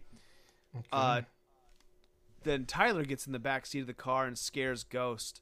And I think like at this point you're kind of supposed to believe that Tyler is the werewolf. The other Yeah. I, I'm sure they'd like you to think that. Yeah. Um, and then Bridget gets in and she's like, "He's here," uh, and she means the werewolf, but Tyler thinks sh- she's talking about him. She's like, "He is here, ladies." Um, they bring Tyler up to the cabin. He shoots Bridget up, and her body like starts rejecting it, and her arm starts pulsing, and like pu- like pus starts coming out of like her mm-hmm. track mark. It's fucking gross, and so this is another instance where like Tyler's a more complex character. He's like he starts freaking out. It's like we have to get her to hospital. Like she she has to. Mm-hmm. So it's like Yeah. he's not evil. He is evil. I shouldn't say he's not evil, but like Right, but he's Yeah, I mean he's not an evil villain type. He's just like he does horrible things Yeah. and then also like sometimes he reacts in very human ways. Um, so Tyler grabs her and brings her into like another room. Ghost eavesdrops on them, and he she sees Tyler calling somebody for help. In the bedroom, Bridget's starting to change. Um, and she starts like making out with Tyler. I wrote. I kind of don't remember. That Yeah. actually. Yeah, she tries to seduce This is a lot like the scene from the first one with With What's the- Sam? Sam, yeah. Yeah, she kind of tries to seduce him and then she like tells him to fuck off cuz she's like grappling with all of her just sort of instinctual Animal instincts, kind of thing. Yeah. Mhm. Um, he tells Ghost that she has to come back with him to the clinic, and uh, uh, apparently he had pushed her. Okay, so he had pushed he had pushed her. She looks like a little meek, and he's like, "Did I Mhm. hurt you when I pushed you? I didn't mean to. I'm sorry." In this very like grooming way, like it Right. seems like there's like an inappropriate relationship that's about to happen. Mhm. Bridget wakes up, um, and she sees a vision of the werewolf with Ginger's voice, um, and then the real werewolf, meanwhile, is like walking around in the woods. She goes up into the attic, and Ghost is up there crying. She's in her like underclothes, uh, and she's she's like, "What happened?" And she's covered in Ghost is covered in bruises, and she's like, "We shouldn't have brought him here," meaning Tyler. So implying that like something bad really happened Right. Yeah. between Bridget. I'm sorry, between Ghost and Tyler. So Bridget grabs a pair of scissors, um, and Tyler's in the kitchen. He, Ghost has scratched his face up, and she's like, "Hey, come outside with me. Help me with the generator." And um, she like opens a garage door. They walk. He, they walk outside, and she goes back in and closes the door. And it's like without consequences to our actions. Things get very confused. She locks him out, Then the werewolf is there and tears him apart, drags him off. I wish it were more graphic. I think this is an opportunity where we could have seen like Yeah. him really get what Kind of disemboweled, yeah. Yeah. Something like that. Yeah. Body counts up to four. Bridget watches. Um, Ginger appears to her and is like, "Don't you love the sound of nature?" Uh, and Ginger's trying to convince her that she can't fight this, and Bridget's like, "I'm stronger. I'm stronger than you." And uh, Ginger's like, "That's not how I remember the last 15 years of your life." Ooh, low blow. And Bridget's like, "That's not how I remember the last 15 minutes of yours." Whew. Good comeback. Good comeback, yeah. Then uh, she's grabbing weapons from around the room, from around the house, and her face is starting to change. To starting to change. Her face looks real weird. It's not a great werewolf. Like it, yeah. It it looks like something else. It just doesn't look very wolfish. Yeah, exactly. Yeah. Uh, her and Ghost gather all the sharp things in the house, and they set a trap. Um, it's basically like all the sharp things are stuck into this burned out mattress. Um, that at the bottom of a hole in the floor that they like knock into the floor. And Ghost is like, "Oh, I have an idea." She covers it in gas, and, she, and Bridget's like, "So how long will it burn if we light this?" And she's like, "Well, Barbara took twenty-seven minutes," like, implying that it's like she burned. She's the one who burned her, Right. her grandmother. Yeah, and it's like a weird way to like reveal this piece of information. It's kind of like a throwaway line. almost. Yeah. No. Something bangs on the door. Ghost goes upstairs, takes out the long box. It's a gun, of course. I already said that. And it stupidly just starts like shooting wildly at the door. And it's Alice. She's mm-hmm. there because she's the one that Tyler, Tyler called. Right. Uh, Bridget's face is all crazy looking at this part. She at this point, and she's like hiding in the bathroom, and she sees that there's a sign or like some in another room, and it says it's a frog, and it says "Don't smoke or it might croak." So she's starting to realize like, oh shit, Grandma didn't smoke. Yeah. Barbara was not a smoker. No. Which is crazy because it's like this is they they want us to think of this as like this is her big moment of revelation, but it's like the shit that Ghost just said about the gasoline was already Yeah, it's already enough. Yeah. Yeah. It really is. Uh, Bridget reveals herself and she corners Ghost. Uh, she's like, Ghost, you're you're lying, and you lied about Tyler hurting you, didn't you? And um, Ghost's like, well, I only did it because he was trying to take me away from you. So that's like that's my big issue. My biggest issue with the movie is is this kind of like false abuse allegation. Uh, just because like I don't I don't think that it's necessary. The Tyler is a bad enough guy. Um, Yeah, I don't I know. they mean- could have found her. I, it's just like I just think it's, it's. Of course, those things happen, but I, I don't even like to put it out there. You know what I mean? But I think I mean I think the the reason it's here isn't because of it is it, it, it the purpose it serves isn't to really affect how we as the audience feel about Tyler. It's to show what Ghost, Ghost. is willing to do. Yeah, that's a good point. That's a great point. No. That's a great point. Um, so Alice, they're all distracted. Alice pulls that gun on Bridget, and is like, "We're leaving." And just then, the wolf starts pounding on the house. Ghost and Alice they run up to the attic. The wolf's in the house. Bridget's at like the table, waiting for it, like she's sitting down for dinner. It comes up to her and it sniffs her, and then from above, Ghost throws a pot at it and Bridget stabs it. It bites her arm.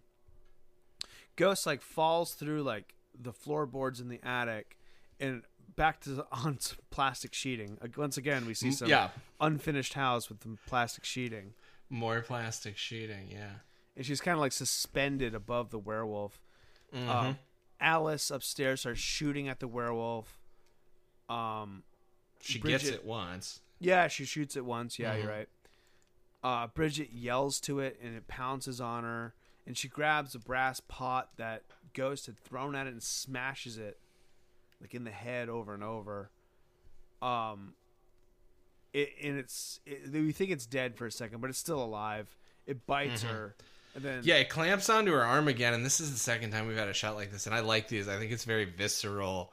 This like they they do a good job of just putting Bridget's whole arm in the werewolf's mouth. and Yeah. it just like clamps down on it. And it's like I went like, oh god, you because yeah, I mean, there's not much to bite down on too. It just like feels like it's snap like a twig. right?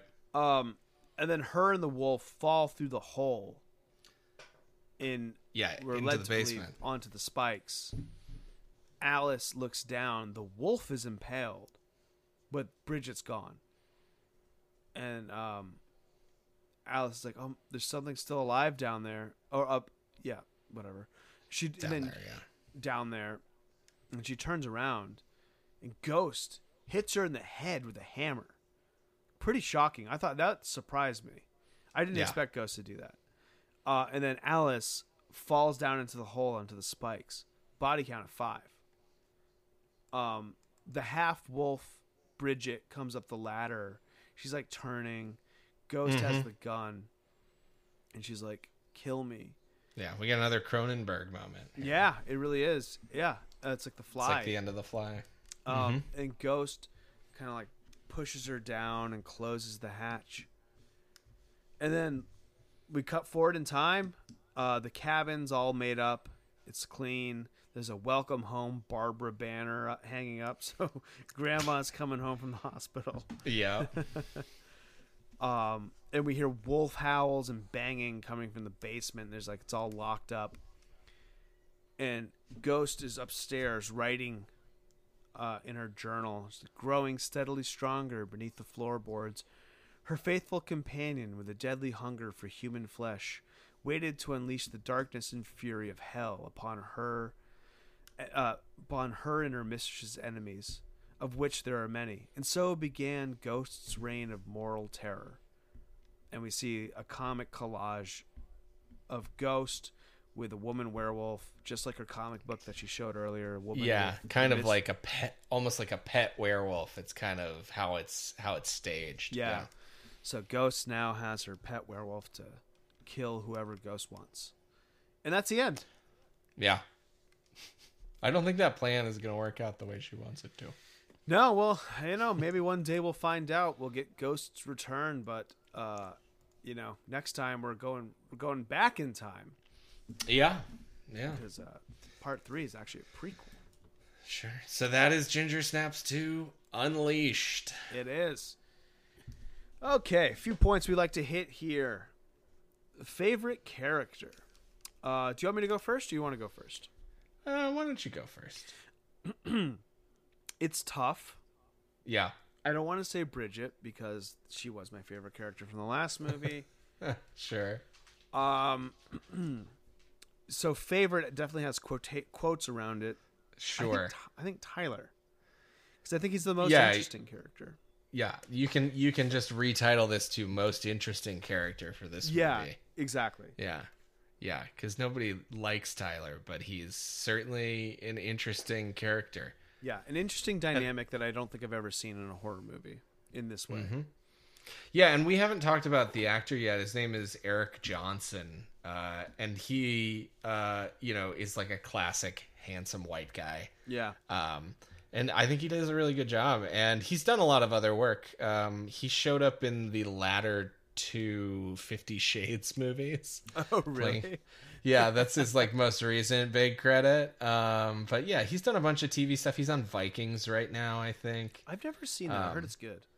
Yeah, people like it. It's definitely a show that I'll probably check out at some point. But yeah, he's he's worked consistently since like the beginning of the 2000s. He was actually on excuse me, had a recurring role on Smallville for a couple seasons around the same time that he made this movie. So, Oh, okay. yeah, but anyways, Eric Johnson playing Tyler. So, what say you? Who's your favorite character?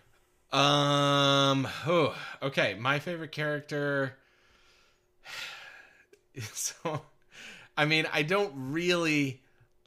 Again, this goes back to like my feelings on the movie as a whole. I think it's good. I think lots of people do a good job. I don't really like anyone. Yeah. Um, so if I'm giving a shout out, you know, Bridget again seems like an obvious choice, and I do think for my money, her character is just a little too tortured in this for me to like Yeah. say that I like her. We don't get Um, enough. We don't get enough of the Bridget from the first movie in this one. Like the Absolutely, kind yeah. of sarcastic. Mm-hmm. Um, and I can understand the circumstances that she's in dictate that. yeah, But it's also just like I don't know. I wish there was a little bit more of a sense of humor behind that that character. it almost Um, feels like Laurie Strode in the second Halloween movie. Yeah, yeah, that's a good comparison. And then I talked. To, I think Tatiana Maslany is great, but a Ghost is a character that I do have issues with, like the way that they sort of develop and finish her story Yeah. arc.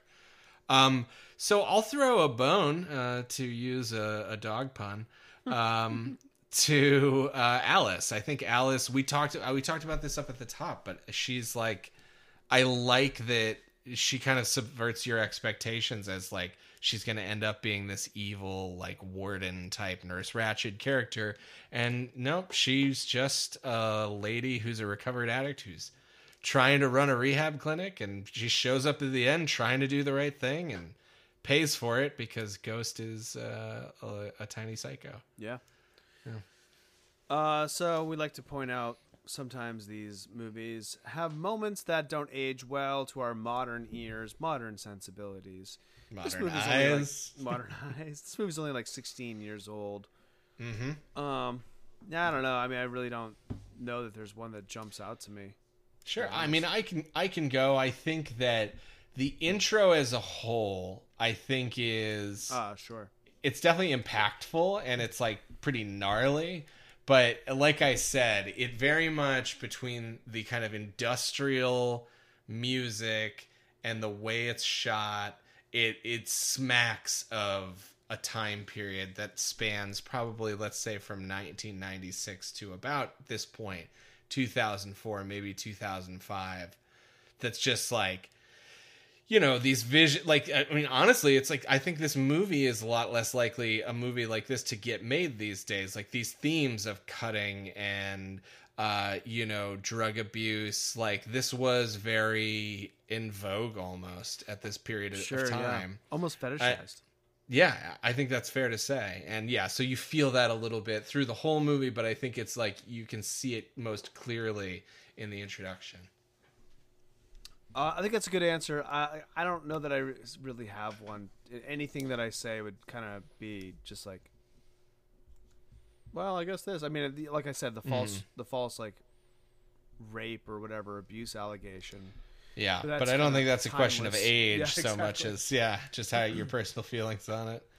Um, Um, well, it's okay to have no answer. Yeah, so let's move on to best death. Another one that I don't think I have a very good answer for. Well, I I have an answer for this one too. I I, I hinted it a little bit when we were watching, but I did like Beth Ann's death quite a bit. Oh yeah, I liked- sure, that is good. yeah, it's shot her- really creepily. It's shot well and one of the things we didn't talk about explicitly is like she, as she gets kind of pressed up against this plastic wrap they do a really good job. I think blood almost kind of comes out of like her mouth or what it is but it's like you know it, yeah it gets very bloody and then her corpse or not really corpse because i guess she's still technically alive i think is one of the better effects that we see from the KNB uh, group here where it's just like she's got a really torn up corpse and it looks pretty bad like in a good way it Yeah. looks like she's had a bad time the gore work is good yeah Yeah, I think for me, maybe it's Alice's death. It is definitely the most shocking death. I didn't Sure. really see it coming. Uh, Yeah. and it's you know she gets hit in the ha- head with a hammer, then impaled on spikes. That's pretty good. yeah Uh, yeah agreed And then so we like to rate these movies uh, on our Carpenter scale, um, which is somewhere on the of John Yeah. Carpenter movies. These movies lie in terms of scariness. I did Mm-hmm. a wonderful job explaining that. well you know what it's episode 29 uh, if Yeah. you want to know how the carpenter scale works listen to some of our older episodes if you don't know So Um, I maybe was going to save this for um, when I actually get it, but I'm so excited. I'm just gonna spill the beans. uh-huh Uh, although I saw it was delayed, but en route to me is a DVD of the three-hour-long made-for-TV Elvis movie. congratulations Thanks. So I will watch that, and I will report back. I'm also gonna watch. I promise you, I will watch Starman Uh-huh. again. Yeah. for the first time in like 30 years. Okay, here's my pitch because we already have an idea for what we want to do for October, uh, or at least half of an idea uh, for Halloween because you know it's that's that's the big holiday for us here at a horror podcast.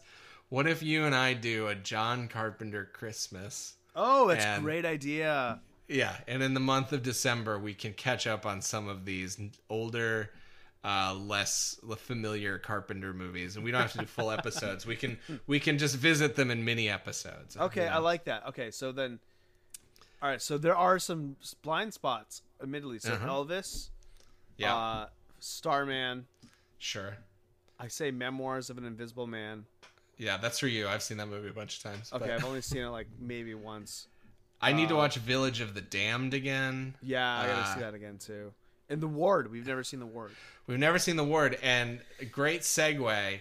So this movie, for those of you who actually want an honest answer, this movie is, for me was a little less scary than the first one. Yeah. it's definitely darker, but it doesn't have some of the, um, like I think that the end, the end, uh, the climax in particular of Ginger Snaps does a really good job of tension building, and I think that's you don't have as much of that here, but because sometimes on the uh, Carpenter scale, we like to pick cute little uh, movies that coincide or sort of Yeah. dovetail.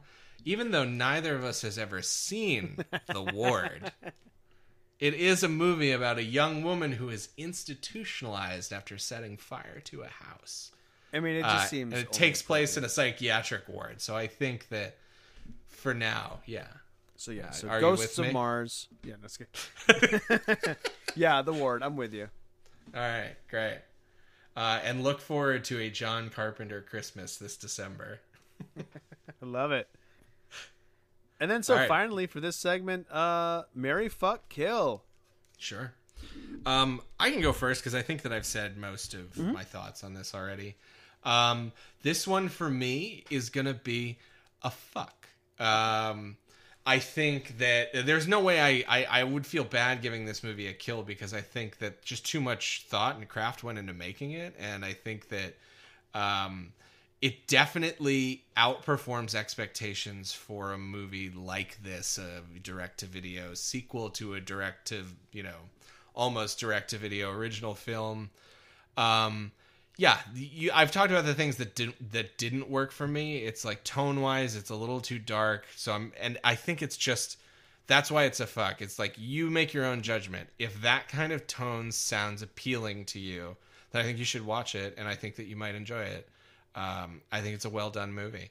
Um, but if you are looking down the barrel of a dark, dark movie like that and saying, "Ooh, I don't know," then I would say maybe skip it. Yeah, Um, that's fair. Uh, for me, it's a Mary. Um, I really, really enjoyed it. I was surprised by how much I liked it. Went in with low expectations. It exceeded it. I think it's wonderfully made. Uh, a lot of craft and thought went into it. I had my problems, of course. Most I do with most movies. sure. Uh, and I am in for a depressing movie once in a while.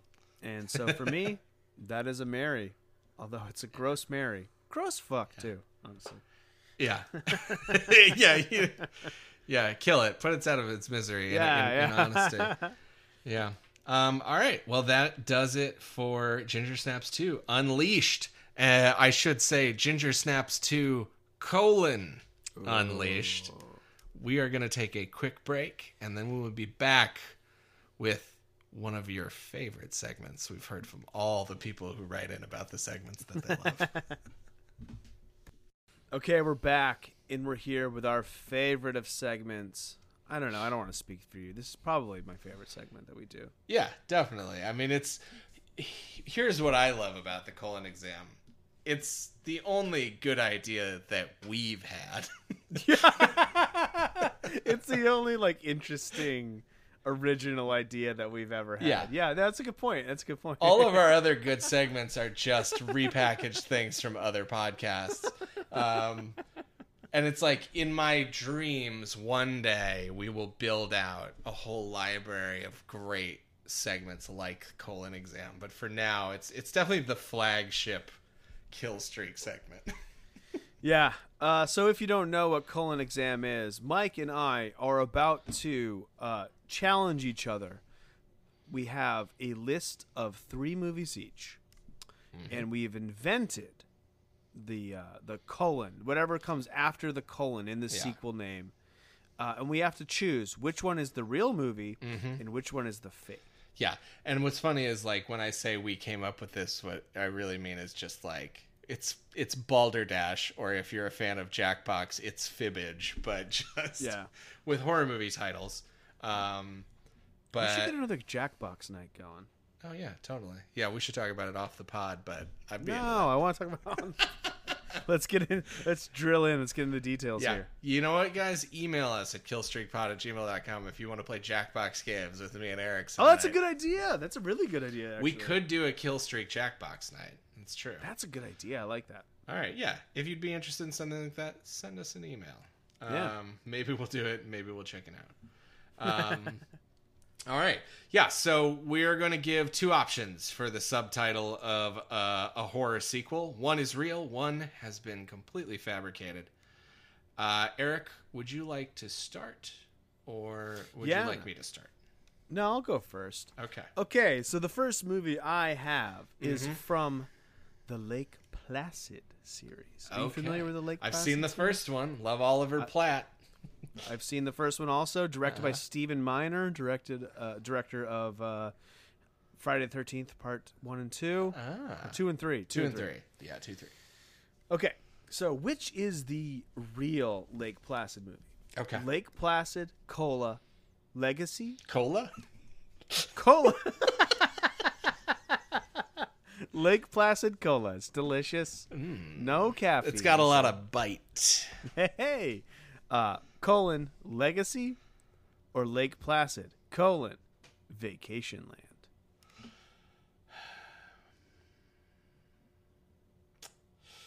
Well,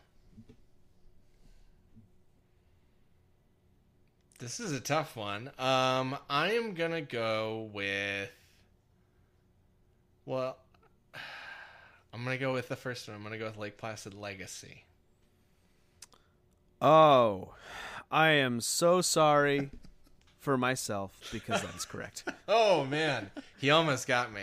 He really Um, relishes those opportunities when I get one right. So the one that I really wanted to Uh-huh. include here, Yeah. uh, but it didn't technically have a colon, Uh-huh. is Lake Placid versus Anaconda.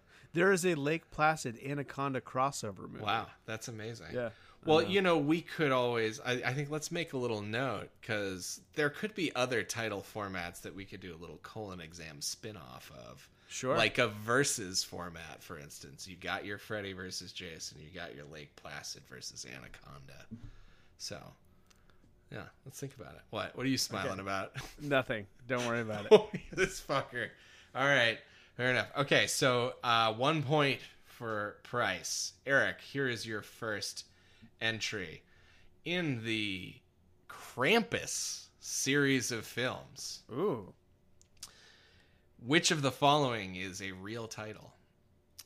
Krampus colon the Reckoning. or Every one of these fucking series has a reckoning.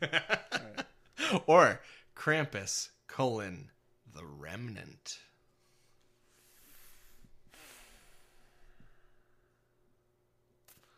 Um, I'm gonna go with.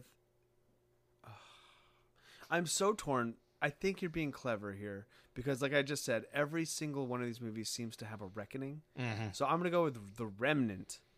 Okay. Krampus trying to throw it out. colon the remnant. The Remnant. Yeah. you got it. Okay.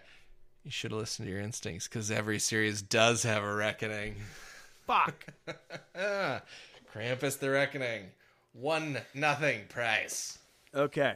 All right. So, which one is the real one? The Prophecy. Oh Are you familiar with the Prophecy series? Is that the Christopher Walken as an angel ones? Yes. Okay, yeah. I've only seen the first one, obviously. The- The Prophecy colon The Ascent Uh huh. or The Prophecy colon Final Communion. Oh boy. Okay, well here these are my thoughts. I was on a game show way back when. I've been on a couple of game shows. When I was on Are You Smarter Than a Fifth Grader, they told me, talk through your answer. It makes for better TV. here's what I'm thinking right now. Final Communion is a much stupider name for a movie.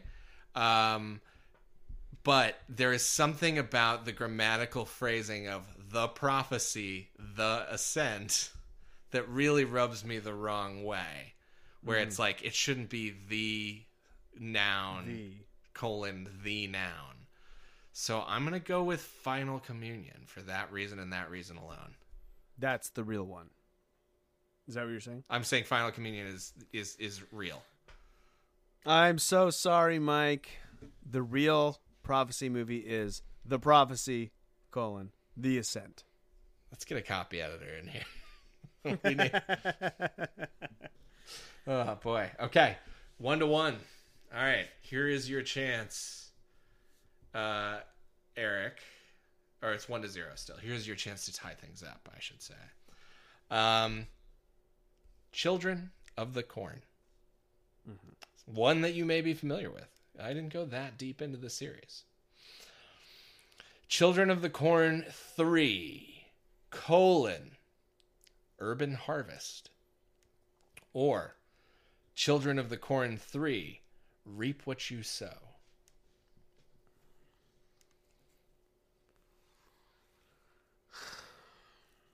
Reap what you sow makes the most sense. Um, Urban Harvest. I've just never.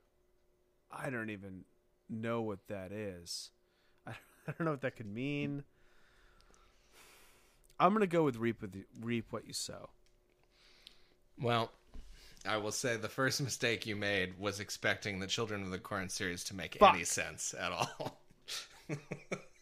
is Urban Harvest. Which I, I guess is the children of the corn go to the city. this is my guess. Uh, it is still one to nothing. The final round begins.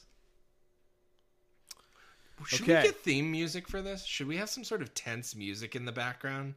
Like, uh, Well, that seems like a lot of work. I mean, you know, you were t- it's it's incredibly simple. Uh, you just add an audio track of quiet background music underneath.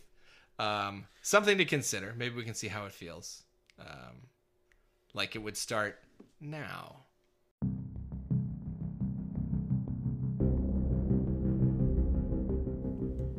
Or maybe not. yeah, exactly. That's what it needs, right? Yeah, it's not gonna happen though. Unless I agree to edit the podcast. Yeah, well, let's just send me the track. Okay, we'll see how it goes. Okay. Uh, okay, so Puppet Master from the Puppet Master series. So many movies in this Puppet Yes, Master yes, series. yes. Puppet Master, colon, Blitzkrieg of Blood. Okay. Or Puppet Master, Axis Termination. Oh my god. Puppet Master series is wild. Whichever one is I know. correct. Um, all right, so we've got some World War II themed ideas squaring off here. Axis or Blitzkrieg? Axis termination? Axis Termination. That's total nonsense. and I am going to follow some of my own advice and I'm going to go with the total nonsense. I'm going to say Axis Termination is a nonsensical real name. Uh, unfortunately for me, you're correct. Ah, this is it.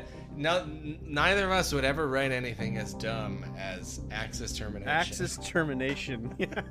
That's part of the challenge of, of the colon exam is really putting yourself in the mind space of these psychos who write these titles. yeah, I know. All right. Um, so I am up two to nothing. So this is just for uh, respect at this point, um, which makes me feel a little bit better because this is a real curveball here. Um, you know, this is a, we've done this segment a couple times now, and um, you know, in, in the interest of keeping things fresh, I did some real digging, some serious digging, and perhaps you might know this. Uh, there is a Japanese horror film series called The Guinea Pig. series. Oh, I've never heard of that. which is based on a on a on a manga.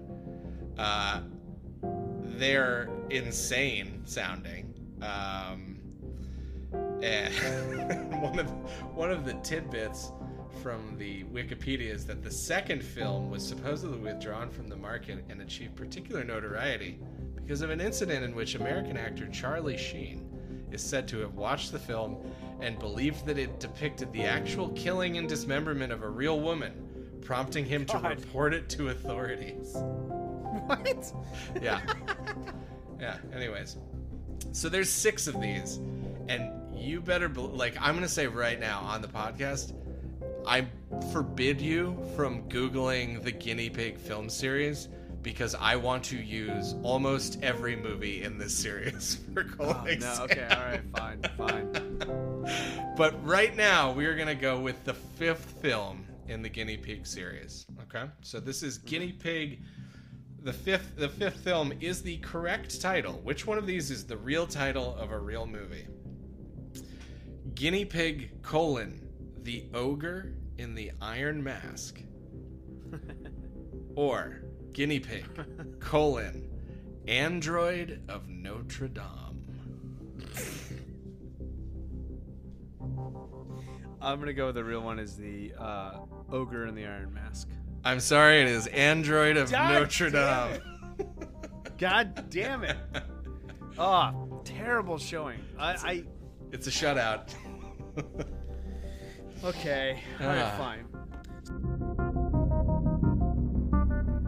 So uh, I have a little little extra bit here. It's not a quiz, Okay. but uh, during my research, I noticed, like The Reckoning, Mhm. there are a lot of series that are colon the final chapter. Oh boy, oh boy. So I have compiled a list, an incomplete list. Okay. I, I you know, I, I can only do so much Sure. um, to to research this. There's no there's no database Uh-huh. of this other than Internet Movie Database, which I used. But you know, uh, so here is an incomplete list of all of the, all of the film series that have colon the final chapter. Uh huh. Resident Evil, Friday the Thirteenth, Lake Placid, Puppet Master, Saw, Angels Three, Ring, Bare Wench, which is the The Bare Wench project? ver- yep, exactly. So can I wait? Remind me to tell you an anecdote about the Bare Wench project after you finish reading the list. okay, Batter Ben, The Cupid, Meat Hook Massacre, uh, Urusei Yatsura Five, Joe DiMaggio. What? Joe DiMaggio. That's not a horror movie. okay, good. Evil Tales, Uh huh. Amateur Porn Star Killer 3. And then there was another one called Ruins of the Reich, the final chapter, but then I looked it up and it's a documentary about World War II, so I I, I, I crossed it off the list. True life horror. Um, m- what I really want to know for next week or the next time we do colon exam, I want to know what percentage of those movies are actually the last movie in the series. I know. Oh, yeah, that'd be great to know. I bet it's somewhere around fifty percent. I would say probably like closer like 25%. Yeah. So to to before we close out the episode, a very brief anecdote about the Bare Wench project. Um, freshman year of college at Emerson, uh, living in the 80 Boylston dorm, what was referred to as the little building or the LB. Um, Sure, I live there. so I had uh, good friends who lived on the third floor, uh, and they were facing Tremont Street. So there was I there was another Boylston eighty some. It was like seventy or sixty something Boylston across the street. Okay. Uh, Beijing on the Common, the terrible Chinese restaurant, was in the lobby of that building. Um, we, uh, I won't name any names here, but one of my friends who was in a comedy troupe had rented from the school uh, a digital projector, which was quite the it was quite the thing to have at that point in time in you know 2002 uh, not nearly as common as they are today um, hooked up to a DVD player to display videos for the comedy troupe's, you know, semester show that would have been held uh, in the basement of the LB. What was the name of that theater? the cabaret. The cabaret. That's right. Um, we had it the night before the show, and we were just dicking around with that projector in a room on the third floor facing uh, Tremont Street. And uh, we uh, got the fun idea of uh, pointing the projector out the window and shining uh, a movie on the building across the street where probably, I don't know, 200 students who were in a 12 story building facing uh, across the street could see this 20 foot tall projection and we ended up going with a DVD of the Bare Wench Project. and for 15 minutes projected softcore pornography uh, 20 feet high on a building in downtown Boston. Never heard anything about it, and uh, then I think we went out and got drunk after that. So, anyways, that was I, uh, that was a better time in my life. No, I'm just kidding. I'm engaged. A- it's great. a real quick a real uh quick emerson story uh do you remember the guy who ran the like media center pete i can't remember his last name Vaguely, yes. big big tough guy like a, not a big guy but a Hmm. tough guy he'd always like be like i don't want you fucking up my shit Yeah. um so it was like first day of like media whatever like the first level media studies or Mm-hmm. whatever the fuck where you make like a video on a you have to store it on a zip drive Right. zip disk Yeah. Mm-hmm. Anyway, he was like, there was one. I don't want to see any weird shit coming in here with your final projects. There's one guy who came in here and he showed us the movie, and it was him jerking off. and we are like, whoa! And then it kind of like got real quiet. And then one girl in the class was like, did he finish? Oh. Wonderful. yeah. All right, you guys. All right. That'll do it for this week's episode of Kill Streak. Uh, we will be back next week on Monday with Ginger Snaps back, colon, the beginning. Uh, and then Thursday, you can expect our Ginger Snaps wrap up and rankings. Um, and that takes us to right to the end of October, or the end of September, I should say, right? Yeah. No, wait. Yeah, that's first correct. first Yeah. week of October.